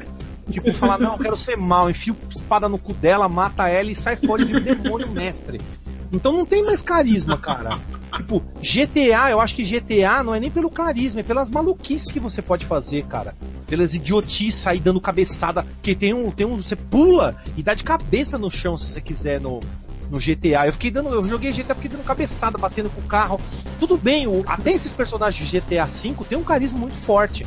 Né, o Trevor, não tem nem o que falar do Trevor, né? Eu joguei pouco jogo, mas porra, um personagem que chama atenção. Mas mesmo assim, não é o carisma do personagem que atrai o jogador, e sim as merdas que você pode fazer no jogo. Todas as maluquices, as liberdades que, que você tem. Então, pra mim, essa questão do personagens carismáticos já morreu há muito tempo. Já não tem mais personagem. Vai falar que o Trevor é um personagem carismático. É um filho da puta maníaco que tem uma tatuagem de cru, é, é, listrinha no pescoço pra cortar a cabeça dele, cut here. Tipo, não é carismático isso, é lixo. É tipo assassinato. Ah, o meu filho vai ser um, maníaco sexual, enfiar uma piroca na mina que passa na rua. É assim, mano. Esse é o carisma dos jogos hoje em dia. É, Diego, Eu, pra ser bem curto aí, eu acho que vai ser muito difícil nascerem é, personagens carismáticos nessa, nessa próxima geração aí. Principalmente nesse ano. Eu acho que eles vão continuar usando personagens que já deram certo e vai ser muito difícil você ver é, personagens assim que, que a galera vai começar vai comprar os jogos pelo personagem, como o Drake do, do Uncharted, é, jogos é, vocês sabem do que eu tô falando, né? Vai ser muito difícil de, de você ver isso. Eu acho que o foco agora, eu acho que é uma tendência agora, igual o Celso falou, é de trazer, eu acho até isso um pouco legal também, de trazer o ambiente do jogo e envolver você, no qual você é o personagem principal e o, assim, o chamariz aí do, do jogo é o ambiente, a ambientação, né? Acho que o é, personagem principal, a partir dessa, desse ano, dessas próximas, gerações aí, vai ser o jogador em si e personagem mesmo vai ser muito difícil, até porque você limita o público, né? A gente tá falando como o pessoal só quer saber de dinheiro. Você traz um personagem é, pronto, você tá com um público-alvo específico, né? Que é se, se, se o pessoal não gostar daquele personagem, eles não vão querer jogar o jogo, não vão comprar o jogo. Isso Agora- você fala entra no Mario, né? O Mario é bem assim. É. Exatamente. Agora quando você compra, eh, você traz um jogo que o qual o personagem principal é você, você tá tem um apelo de, de todo o público, né? Qualquer pessoa pode jogar o jogo de, do- da maneira que eles quiserem, mulher, homem, entendeu? Pode fazer o que quiser no jogo, entendeu? Eu acho que vai ser muito difícil a gente ver é, personagens novos aí na, na próxima geração. E se é pra poder fechar isso aí com chave de ouro, eu tô apostando aí que esse ano talvez seja o último ano da Nintendo lançando consoles também. Tirando os, os portáteis aí, eu acho que o Wii U vai ser o último console da Nintendo. eita, e tu, Bruno? É, eu reforço o que o Diego falou. Eu acredito também que tem grande chance de ser o último console da Nintendo. E eu tô torcendo pra isso. Desculpem, Nintendistas, mas não é de sacanagem que eu estou torcendo pra isso. Eu tô torcendo pra isso porque Primeiro que aquela palhaçada de fanboyzista, ah, Sega virou soft house, acabou, acabou. As duas vão ser soft house. Exatamente. Segundo que a Nintendo, se ela continuar produzindo portáteis, pra mim é uma vantagem, porque a Nintendo como portátil eu nunca tive que reclamar, desde Manda o Game Boy preto e branco. É, É. Sempre mandou bem. Igual eu vou falar de novo aí que o Celso ficou meio revoltado é, sobre o, o assunto. Eu amo o, o Nintendo DS, eu tenho um aqui, é, não pretendo me desfazer dele, porque foi na época dele, a Nintendo é o seguinte, a Nintendo nunca investiu, parece que ela nunca investiu bem, aliás, nunca investiu não, o Super Nintendo foi, foi da hora, foi louco, mas de, um- de uns tempos pra cá ela não investiu muito bem em negócio de placa de vídeo, mas ela sempre, pra balancear o preço do- do- dos bagulhos dos rádios que ela montava, sempre inovava em alguma coisa, né? E essas, essas ideias que ela teve de inovações possibilitaram várias empresas de fazer vários jogos bacanas. Então, assim, o Nintendo DS perdeu em gráfico, mas ganhou em, em vários, em- na possibilidade de fazer várias coisas. Logo, lógico que tiveram vários jogos idiotas, mas tem vários bons RPGs e vários bons outros tipos de jogos. Agora não tem como falar do que agora, mas enfim. Mas eu acho que vai ser isso que vai acontecer também. É, corre esse risco, talvez não aconteça, mas tem. Acredito que sim, cara. Esses passos estranhos que a Nintendo tá dando não são à toa, cara. Tem alguma coisa aí. Eu, acho que É, seria, eu acho que seria bom pra empresa se ela parasse de produzir console e virasse só soft house. Imagina o potencial de criatividade, assim, as franquias que a Nintendo tem é, sendo usada nos consoles de nova geração, no Xbox É, One. pois é, cara. Eu ia poder jogar, sei lá, o que, que eu PC. curto da Nintendo? Sei lá, um, um ou outro jogo do Mario eu acho até bacana. Então, de repente. Imagina eu- Mario Kart da Steam. Imagina Sim. Mario Kart na Steam. você- Não, Mario Kart também no, no, no- no PlayStation, tá ligado? Seria louco, né? Mas assim, é, acredito que é isso. Agora, é, quanto à indústria em si mesmo, criatividade, esses negócios, acho que vai continuar seguindo, o trenzinho vai continuar rolando até saturar FPS, não sei o que, e alguém ter que arriscar uma outra coisa e tudo mais. Vai ficar nessa questão de realismo ainda, e eu acho que o que pode mudar nessa geração, nessa geração atual, são bo- bons roteiros. Porque agora com essa época que a gente tem gráficos bons, eu sei, me parece que ainda deve ter, talvez tenha uma longa estrada para saturar ainda os, o, o, o 3D only, sabe? Tipo, fazer, explorar um pouco o mundo bidimensional. Não de quando eu falo 2D, galera, não é 2D desenho, só desenho não, tá ligado? É o, o plano 2D, igual o Li- Li- Gameplay Li- 2D. Planet, e essas coisas. Sim. Então, É talvez um modifique um pouco isso. que você quer falar. É um side Sim. scroller. E talvez explore um pouco isso, talvez não. Temos que esperar ainda primeiro saturar. Mas acho que enquanto houverem bons roteiros, vão surgir novas franquias. Então acredito que agora, depois que saturar esses, esses remakes aí, e, essa, e esse mais do mesmo no, no mercado já está um, um longo tempo sendo feito, aí vão, vão surgir novos roteiros. E as pessoas vão fazer novos jogos, nova, 3D mesmo e tudo mais, mas novas franquias. E aí, ah, talvez a gente tenha uns jogos de qualidade aí. Infelizmente, não vai ser exatamente do jeito que eu quero, porque eu gostaria muito que resgatassem o side-scrolling e tal, o 2D e o, e o 2.5D, né? Que você vai andando de lado, o cenário vai mexendo pra você. Acho bacana. Eu sei que isso, enfim, meio que não existe, mas eu, eu não tô otimista assim, mas eu acho que vão sair bons jogos sim. Acho que é só a gente esperar um pouquinho, tá meio cedo pra falar. Mas enquanto houverem bons roteiros na mente do- dos caras, poderão sair ótimos jogos. Só depende, acho que só depende do roteiro, porque qualidade hoje a gente mais do que provável que a gente já tem, né? Isso aí não precisa nem discutir. É isso. Elza. É, tem alguma coisa a falar questão dos personagens carismáticos? Olha só, se for questão de a gente falar de personagem carismático, eu acho que os games hoje em dia até tem alguma coisa boa, igual a gente tá comentando aí do, do Uncharted. Pô, o Drake é um personagem muito carismático, Muito. o Kratos é um personagem carismático ao extremo. A gente parar pra ver, por exemplo, um personagem que eu gostei muito foi o Isaac Clarke do, do Dead Space. Eu achei muito interessante a abordagem em volta dele. Só que é o seguinte, eu acho que carismático, assim como o Celso estava comentando agora, é complicado porque a gente vê muita, assim, existe muita coisa que sai fora do, do da realidade. A gente viu aí negócio de GTA. Eu acho que falta um pouco nessa geração, nessa é o que foi comentado no, no, no podcast anterior, no MegaCast, que foi a, a respeito de revista de videogame. A gente não tem uma, uma perspectiva sobre o que a empresa está lançando. Por exemplo, ah, o personagem é um destruidor. O, igual que o Celso comentou agora do Demon Souls. Poxa, não sei se vocês tiveram a oportunidade de ver o, o jogo que a, que a PS Studio está fazendo junto com a From Software, que chama Bloodborne. Não sei se vocês tiveram a oportunidade de ver o trailer desse game. Poxa, dizem né, que vai ser é o sucessor do Demon Souls. Eu achei interessante, até pro Bruno que gosta de Castlevania, para todos vocês aí que gostam, todos nós, né? O jogo vai ser uma, um revival daquele jogo Nightmare Creates. Já deu para ver isso um pouco no game. E o personagem não tem carisma nenhum. O cara é um destruidor. Quer dizer, a ideia do game hoje é transformar você no protagonista. Então, eles estão tentando tirar essa coisa de ah, vamos, vamos colocar o cara. Não, eles estão tentando transformar você no protagonista. Foi igual há uns anos atrás um colega meu estava falando que Halo, ele gostava de Halo porque ele se achava Master Chief. E eu achei interessante o conceito dele. Essa coisa do, do, do, do, do personagem ser bem visado é interessante, mas igual passado, igual a Retro Generation, é difícil de ver.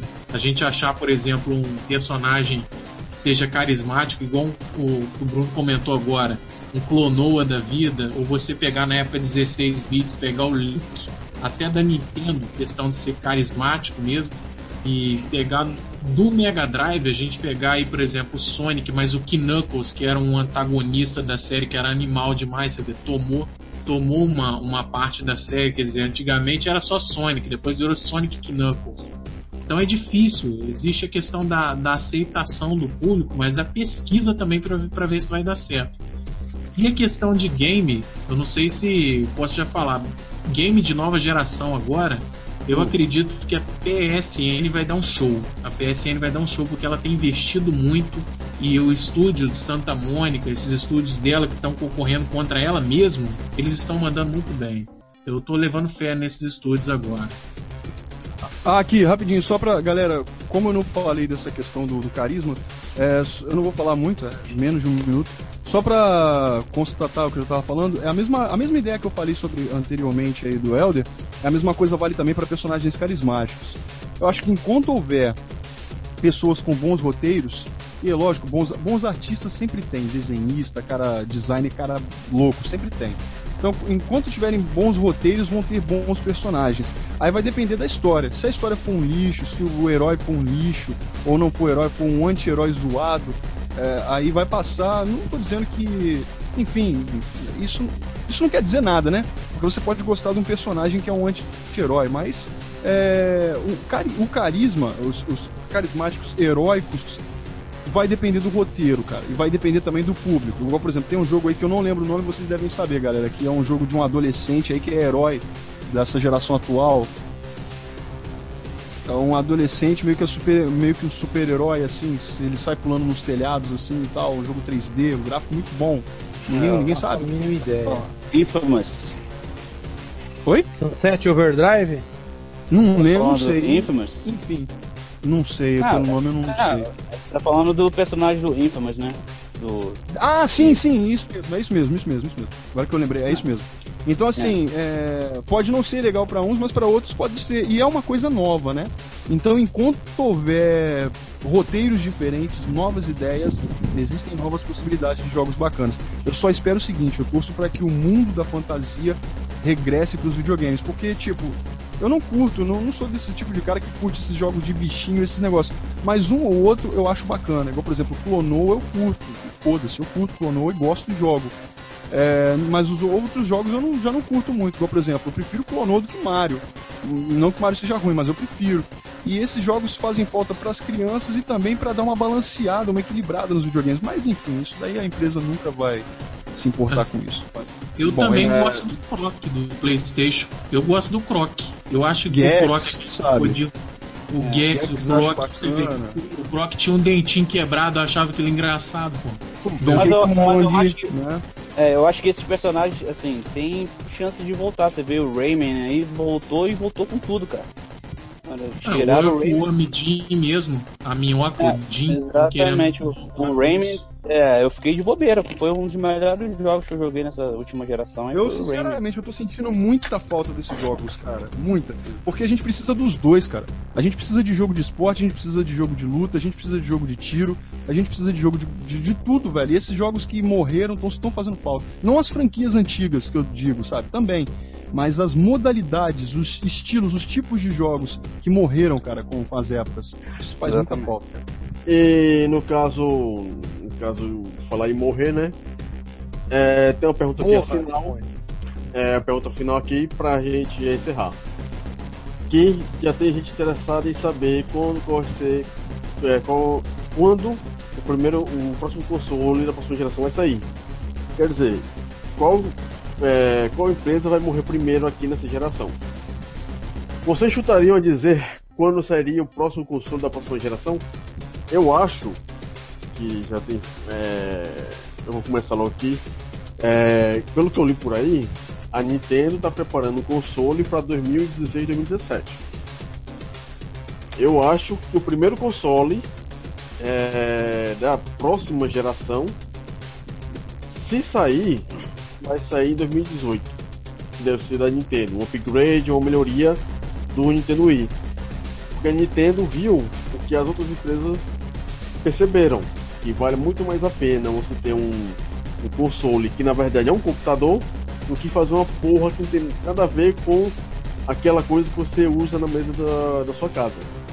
É, pelo que eu li, a, a, Nintendo vai fazer um próximo console junto com a AMD que o processador dela vai ser o x86-x64. Para justamente os portes que saírem para o Windows, vai sair justamente vai para esse console da Nintendo e os jogos que vão sair para o PS4 e para o One vão sair juntamente com esse novo console da Nintendo. Creio eu, dando um chute bem alto, é... o console da Nintendo deva realmente sair em 2018. É, quiser, que quiser começar a aí. ela já vai estar tá sendo polida já. Pronto. É, quem, quem Não, quiser começar aí. Você, você faz uma, uma conta aí de, de quanto tempo demorou para sair um console novo. Eu acho que é, o potencial desses novos consoles aí é muito grande, tá? As, praticamente nem. É, não foi explorado ainda. Não foi explorado nada ainda. Entendeu? Quanto tempo durou aí o, o, o PlayStation 3 ainda está sendo é, é, fabricado. Então foi lançado em 2006, a gente está em 2015 já. Faz quem é bom de matemática aí, faz as contas. 10 anos, basicamente. Então, é que cada geração dura em média 10 anos. É, Só que eu... o, único, o único problema do Nintendo Wii U, que o Wii U nasceu defasado já. É, eu acho que o, o, o Wii U, é, é, o, a Nintendo foi, foi um, um, problema de marketing ali. Eu acho que a Nintendo não estava querendo trazer um console next gen. Eu acho que eles estavam querendo aproveitar o. Ah, é de 2007, do... viu? O, o, PlayStation 3. É, do, 2006, eu acho, se não me engano. Não, não 2007. É, o 360 que acho que foi do 2003, 2006. Acho que 2006 no Japão e 2007 no. Dá uma olhadinha Não, aí. foi março de 2007, hein, cara. Eu acho que foi março, se eu não me engano, foi março de 2007 lançado o, o aparelho. Março de 2007 nos Estados Unidos, na Austrália e 2006 no, no Japão. No Japão foi novembro de 2006. É, então. Foi no Mas então, o, o, o meu ponto é o seguinte: 10 anos de uma geração que eu particularmente eu não acho que eles exploraram tudo que esses consoles tinham para oferecer não. Eu acho que se a, desse uma amassada ali, ainda saía um, um suco ainda desse do Play 3 e do 360. Entendeu? Eu acho que foi uma, uma boa hora para lançar, mas você vê que os consoles modernos eles têm muito poder, mas não tem muita diferença aí do, do, do que tem do antigo. Você pega uma versão de PlayStation 4 e PlayStation 3, é muito pouca diferença, assim, só graficamente, não tá vendo muita coisa é, diferente. Então, se fosse para poder estimar aí, daqui mais uns 10 anos, talvez em 2025 aí a gente tenha um, console novo, né? É, Bruno, Bruno, tem alguma coisa isso aí? Sim, é, desculpa, repete pra mim a pergunta, por favor, rapidinho. É, quando é que vai vir o próximo console da próxima geração? Ah, beleza. Olha, eu não, não tenho ideia. Acho que é, talvez daqui uns seis anos talvez saia, porque meio que É só a gente fazer um, uma estimativa, né? Fazer um cálculo, ver como é que funciona isso, porque tem, tem uma estimativa de mercado e muitas vezes a gente vê é, empresas lançando consoles até meio que desesperadas, ficando para trás ou fazendo algumas cagadas. Se tem isso é porque existe mesmo uma época e aí, né, de, de, não sei quantos e não sei quantos anos vem esse lance de E3, e aí uma, a empresa tem que mostrar alguma coisa, independente dela ter um console ou não, ela vai ter que mostrar alguma coisa. Então, eu acho que daqui talvez uns seis anos, mas é, durar deve durar muito mais, mas os, o lançamento deve talvez daqui uns seis anos saia ou não. É, vai depender também dos add-ons, vai depender de quanto é, essa geração vai conseguir se estender com, com novidades, add-ons, é, jogos novos, é, modificações de rede.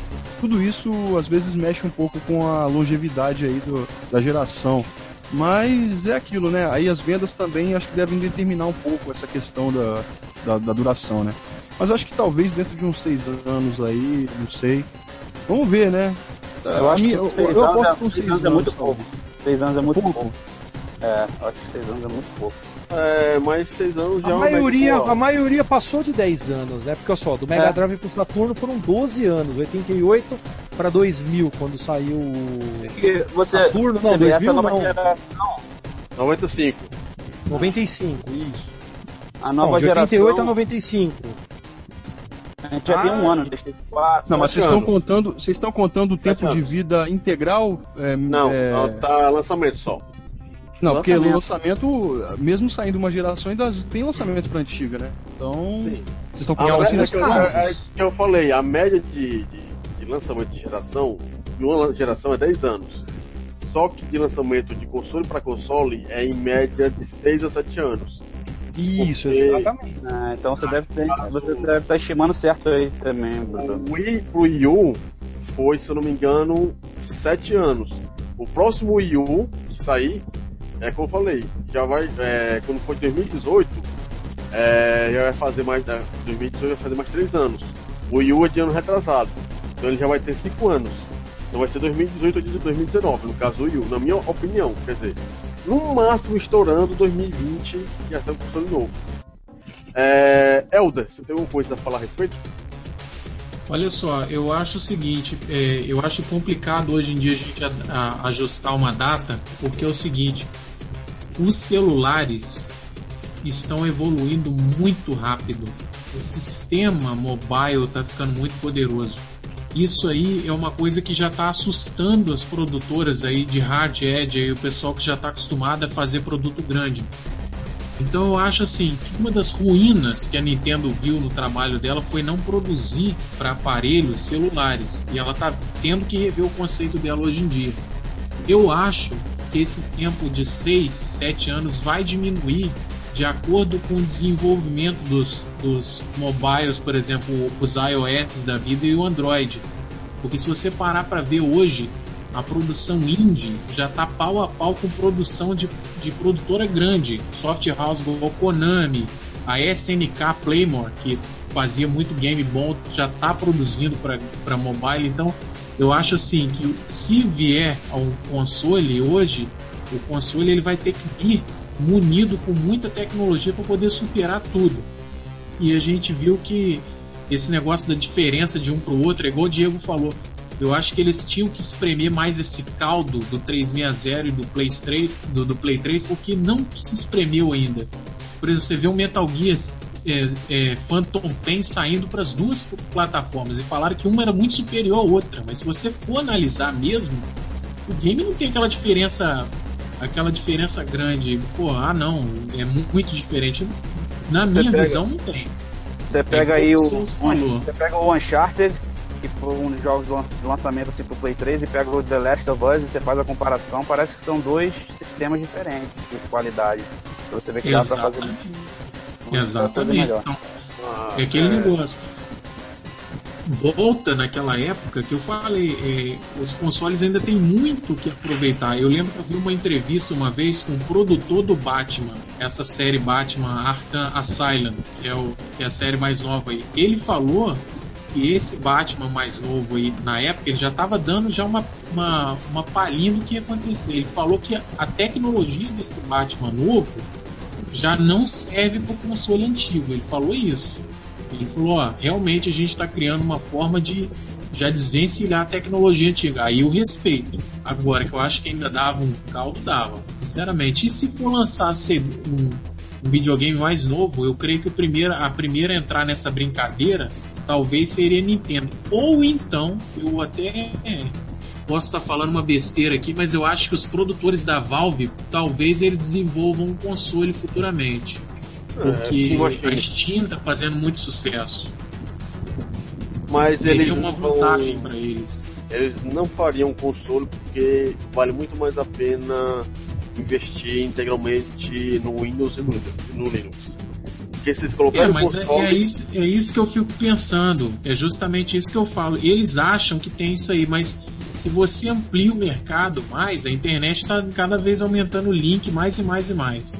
Eu acho que eles, no futuro, pode ser que eles, eles pensem nisso. A gente não sabe, é uma coisa muito nova ainda, né? Eu acho que eles não fariam isso porque uma coisa é você tentar pegar seu sistema Steam e colocar numa caixa e vender para o público. Outra coisa é você ter um programinha de 70 megas a pessoa lá no computador e o computador o Windows tem em todo canto. Se você tentar diminuir, você, se você tentar vender sua marca como hardware, muito mais provavelmente a Microsoft dá um chute na bunda na Valve e a Valve ficar a ver navios. Verdade. É verdade, isso é verdade.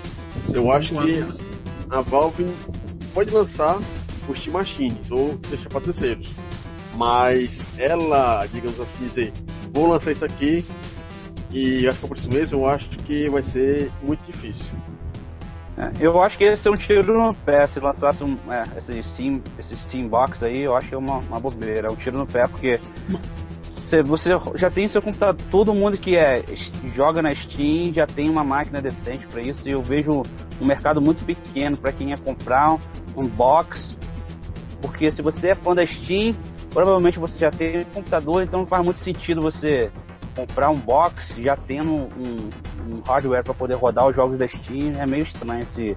É, é, é o sou de megalomania da, da Valve, né? Que às vezes é. acontece.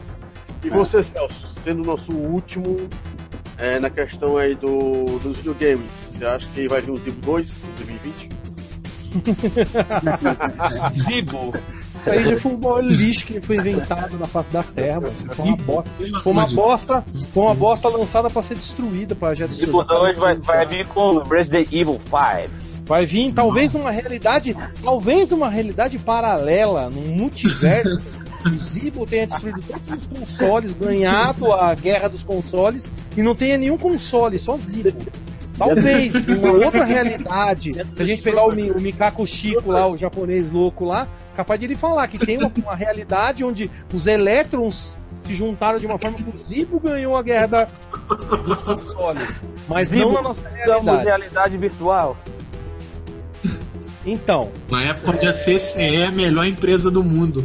Eu acho, eu acho que nós, que nós vamos ter primeiro, o primeiro console vai ser da Nintendo, porque a Nintendo realmente se sentiu defasada por causa dos consoles atuais. Não sei se a Nintendo realmente vai querer fazer isso se ela for mudar totalmente a tática dela, fazer um super console agora com gráficos papapá, não sei o que, sei lá, cara. Pode ser que seja da Nintendo primeiro. Porque eu já o Wii U, o Wii U, se não me engano, veio antes até, né, do PlayStation é, 4 ou do Xbox One. É, é. A tendência é ele ser a, o Wii U ser descartado primeiro. Então a gente não tem como saber exatamente, mas eu acho que o PS4 e o Xbox One, por ser muito novos, duvido que vai demorar aí 5 é, anos para ser substituído. Vai demorar uns 10 anos para eles continuar fazendo coisas aí pro console. Então acho que é provavelmente o próximo console vai ser da Nintendo. Né? E pode ser até portátil, isso até que o Elder falou também. Não é só o de hoje em dia. Os tablets e celulares estão acabando meio com o mercado de portáteis. Portátil não está vendendo tão bem como antes, como a Nintendo gostava no passado. Já o pessoal é. joga esses malditos, como que é, aqueles bagulho uhum. Candy Crush, essas bostas de Biju, essas. Ficam jogando esses jogos. Ai, ai, ai. O trufo dos portáteis E eu já vi, ó, eu já vi fui no trem vindo de Santo André, quando eu trabalhava lá em Santo André, vi no trem pedreiro, maluco que você não vê cara que você nunca vai ver jogando videogame e o cara jogando na porra do celular pra passar o tempo. A viagem do trem ser mais rápido, o cara jogando. O carinha tem um carinha que fica correndo e tem um cachorrinho que fica atrás dele e fica desviando dos trilhos. O. É o Temple Run. Temple É, Run. Sei lá, mano, é uma bosta. Os moleques todos velho, gordo, aquelas gordas de óculos Minha nojentos. filha, de, minha filha de 3 anos. odeia videogame, ela fica jogando aquilo. É a hipocrisia mor, né? Você vê aqueles velho caquético nojento jogando no celular. Não, mas é pra passar o tempo. É, e a gente não pode jogar que gosta, esse filho das putas. Mas bem, então eu acho que o primeiro console vai ser da Nintendo. Se vai ser em 2018, 2019, aí eu já não, não sou, como fala, mãe de Iná, a mãe de Iná morreu, não preveu nem a própria morte dela, né? Então, foda-se. Cara, Então, os portáteis, a única coisa que segura um pouco a onda é a questão do controle físico, né? Mas hoje em dia isso também, em números, acho que isso aí também não tá Ah, mas ah, quem, tá, quem tá pegando de agora de criança, se acostumando com isso, eles estão Ah, pagando dano pra controle. Sem, É, sem contar que já verdade. existem Ah, vários é que- controles. É muito mais Pra fácil ficar com o dedo raspando na tela do que ficar com o controle físico. Os caras, Ah, ah, não sinto dor, não sei o que então. Eu já vejo um monte de mongol jogando naquilo e acha sensacional. Eu falo, É mano, como pena, você consegue cara. jogar? Como você consegue jogar? Não, é bem melhor. Eu falo, bem melhor aonde? Mas Você é- tem problema mental, mano. Eu até acho bacana jogos que têm jogabilidade touch, mas um jogo que foi feito para jogabilidade touch. Esse negócio de botão imaginário é zoado, mas Não, infelizmente os caras ficam é jogando uma emulador né? no- nesses touch aí. tá- Os caras tá viu o cara zoado. jogando contra no, no, é um controle contra no metrô, um bagulho virtual lá com controle Aí, na ó. Controle, ó. Eu não entendi até hoje por que, que o- não saiu um Ericsson atualizado, cara. Um, um novo é, Xperia Play mais atual, cara. Eu não entendi Não até hoje. saiu Deve ter por causa dos muito. acionistas, cara. Os acionistas não deixaram sair. Porra, cara, É isso a ideia foi genial, cara. A ideia foi genial demais, cara. Sabe, você poder jogar os, os bagulho do Android no, no- no controle físico. Nossa, cara, aquilo lá. Eu vou, ó. Ele tá outdated, tá ligado? Mas eu ainda vou comprar um Xperia Play, cara. Eu vou comprar. Pô, Diego, eu tenho vontade de comprar uma parada dessa aí que você tá usando, cara. Cara, isso aqui é- foi a melhor coisa. Eu- Ah, sim, muito, é. Tem muito jogo Moga? bom com Android e iOS. Olga, né? É o Moga, é. E, pô, tipo, melhor coisa, pequenininho, você bota no bolso, leva no. tá- igual o Celso tava falando. Jogos touch, se não for Angry Birds ou outra coisa assim, jogo de puzzle, não dá, cara. Não dá pra jogar no touch. Isso aí é. é coisa de louco, quem falou que, que é bom. Pô, tem que ver a compatibilidade, é, a compatibilidade dele, né, cara? Se ele. Ah, esse aqui roda em quase todo o Android, assim. Se for um Android decente, de um Galaxy da vida aí, qualquer desses aí, roda legal, entendeu? Motorola. é, pessoal. Pessoal, é, no caso aqui nós já estamos indo para 2 horas e 40, então Hora de nós fechar. né? Tá fechando aqui a parada. Foi bem legal. Agora, né? Agora o, o som do Carreta Furacão, toca isso, Carreta Furacão. a- Vai começar o ano bem com Carreta Furacão, velho. É, Popeye e companhia. né? Popeye e companhia. aqui com a perspectiva e expectativa sobre o mundo gamer, né? Vamos ver o que, que aqui 2015 vai trazer pra gente. Que eu sei que vai ter muita gente de falando em 1080p, 900p, que Xbox só roda em 30 frames por segundo e o PlayStation 4 roda em 1000 e sei lá das quantas. Isso é, uma- é merda. Porque o jogo vai ser o mesmo. O, o importante é que nós estamos aqui, começamos o ano com 26 espectadores. Esperamos agora poder ter- trazer mais gente no próximo MegaCast, né? Que vai ser no dia 9. A gente vai ver um tema interessante para falar aqui com vocês. É, no caso aqui, eu vou deixar aqui o pessoal se despedir para enfim a gente fechar a parada, senão vai dar 3 horas essa porra. Vai lá, Celso, se despede. Pera aí. Essa porra de carreta furacão entrou aqui. então é o seguinte, deixando meu minha despedida aí pra vocês. É, não se esqueçam de visitar aí o canal Defenestrando Jogos para conhecer algumas, algumas raridades dos arcades, né? No meu quadro do Fliperama Nostálgico. Segunda-feira já tem um jogo bem foda aí pra vocês. Fora que lembrando que na quinta-feira que vem já tem um novo Discordia Gamer, né? Mais um, Ai, mais um, mais uma bola. treta muito louca. Se eu não me engano, vai ser o da Adventures of Batman e Robin.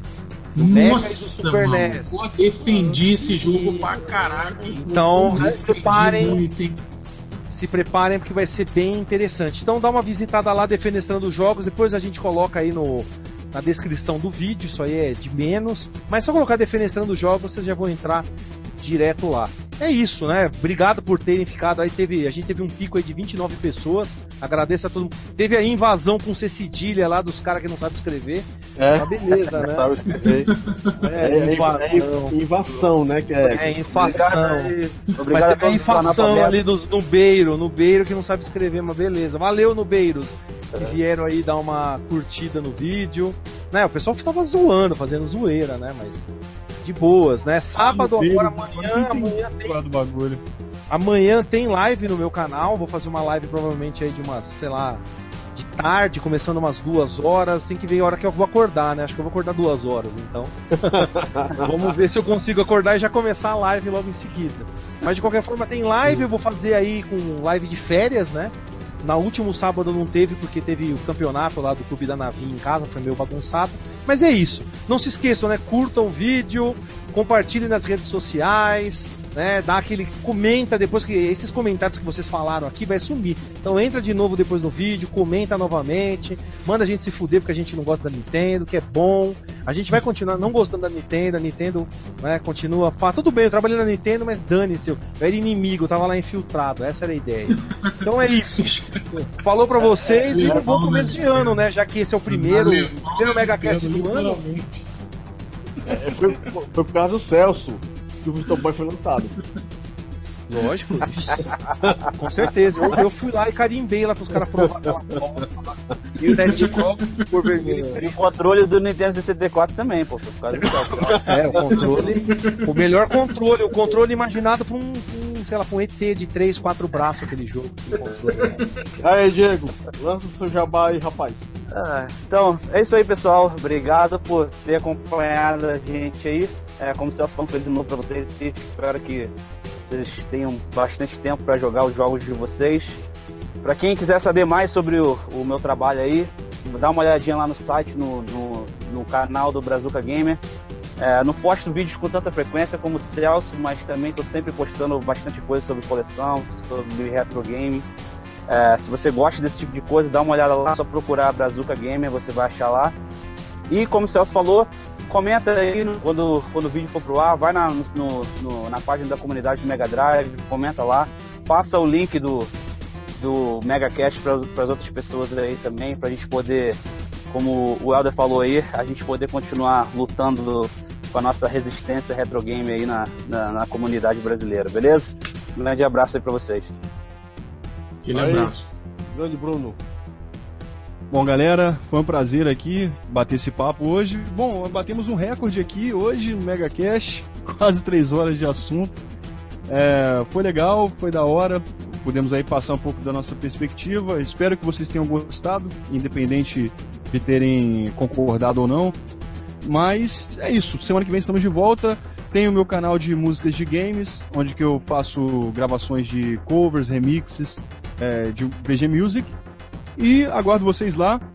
Se vocês puderem dar uma olhada, também visitem o portal Dream Galaxy, que é um site onde eu, meu amigo é, é, Bergos, ele, é porque ele muda de apelido de ano em ano, quase que eu falei o apelido antigo, enfim. É, e várias outras pessoas estamos divulgando material gamer aí, nostálgico. E é isso aí, pessoal. Comunidade Mega Drive. Curtam, compartilhem, favoritem e semana que vem provavelmente estaremos aqui novamente. E agora, por último, que entrou aí por último, que gostou muito, quase que chora por estar participando aqui com a gente. Elder. Olha, gente, um prazer tá, participar com vocês, um prazer não sexual, entendeu? Quase Menos mal, né? Ainda bem, ainda bem que você especificou. Ah, o, o prazer sexual Foi fica muito boa. Saca. É isso aí, foi uma conversa muito boa. Gostei muito de participar com vocês aqui, porque eu sou fã de Mega Drive de verdade. Vivi a época, isso eu não nego pra ninguém. E é o seguinte, pra todo mundo que tá vendo o canal, saiba, você aí que tá em casa vendo esse canal escondido ou vendo depois da gravação, que essa é a resistência, meu camarada. Aqui é o front, aqui é tropa de elite, caveira, faca na caveira, faca na Nintendo. Eu tô me sentindo a resistência humana Estrela do Futuro já. Isso aqui, isso aqui tá parecendo até aquele filme do sacanagem. Exterminador. Isso aqui tá parecendo o filme do Exterminador do Futuro. Tá tudo arrebentado, só tá a gente. E eu quero mandar um abraço pro Celso, pro Daniel, pro Leslie, pro Tranca também, que saiu.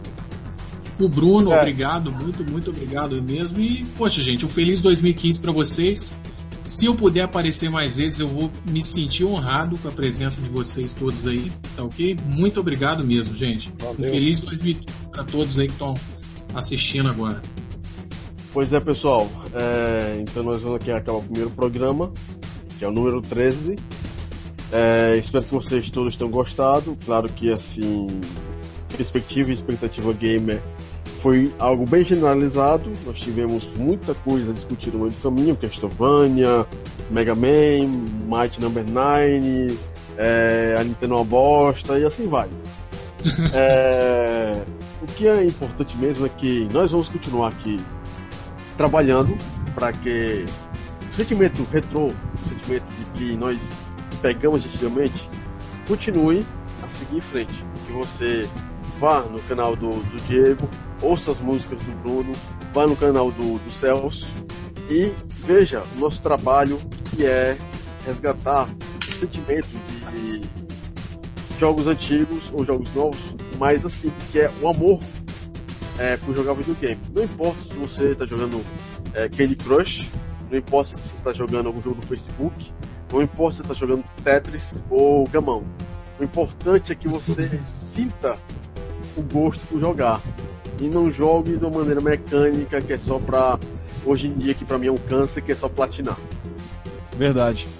Todo o trabalho que a gente faz, cada um de nós trabalhamos com cultura. O, o que a gente geral, realmente quer mostrar para vocês, creio eu, é, falando, acredito que eu posso falar por todos aqui nesse, nesse quesito, é passar adiante a cultura gamer. Tudo aquilo que a gente gosta, que a gente ama, que a gente tem como lazer, diversão e, e um, como um troféu mesmo, mas não um troféu de modo pejorativo, não. Uma coisa que a gente exibe com orgulho por, pelo, por todo o significado que tem na- nas nossas vidas, né?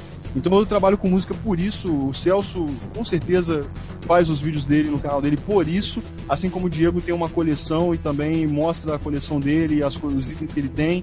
Por isso. É porque a gente ama o que a gente faz, o que a gente tem. Desculpa por ter te interrompido, Daniel. Então é muito importante o suporte de vocês, quando vocês curtem, comentam os nossos trabalhos. É, porque a comunidade Mega Drive é feita por pessoas assim. Todos nós aqui, o Daniel também, o Daniel, nossa, o Daniel sempre postando vários conteúdos, várias coisas na, na, na comunidade. A gente ama retro gaming. Nós amamos games, mas amamos muito retro gaming também. E é uma coisa que a gente deve passar adiante. Quem gosta tem que passar adiante. E é basicamente isso que nós queremos deixar aqui. É, semana que vem, dia 9 do 1, esteja aqui, estejam aqui presentes e nós vamos ter um assunto bem interessante para tratar com vocês. O que, que será? Será Faca na Nintendo. É, a gente vai falar mal da Nintendo de novo? Faca na Nintendo. A gente vai. Com certeza o Minamoto tem um câncer no cu dele agora. Eu vou mandar, Envolvido de tanto ódio que as pessoas. vou mandar fazer uma camisa da comunidade Mega Drive com a faca na Nintendo. Faca no Minamoto, mano. Faca na Nintendo. Os caras são Então, sacanagem. Um outro assunto que pode ser bem interessante é falar de istas. O que, que eles comem? Como eles vivem? É. Por que, são tão Como você pode alimentar? Como você deve alimentar um Ista, né? Se a galera quiser dar sugestões aí pro próximo tópico aí, vai lá no- na página da comunidade Mega Drive e posta lá se vocês têm alguma sugestão, né? Manda pra gente aí que a gente tá sempre É, olhando. tem o grupo, Comunidade Megacast, acessa lá. Isso. Ou qualquer coisa pode perturbar o Celso. É isso aí. Não, não, não vem pra falar. Se você gosta da Nintendo, vai falar com o Celso, que o Celso é, o- é o cara pra te responder. É, Isso. Vai falar de Ele Nintendo é- 64 comigo que eu vou te banir do grupo. Ele é o isso. único que tem a tatuagem do Mario nas nádegas. Na nádegas. Nada à esquerda. A nada é da esquerda, não se esqueça, é muito importante. Então, senhores, uma boa noite para vocês e um ótimo final Boa de semana. noite aí.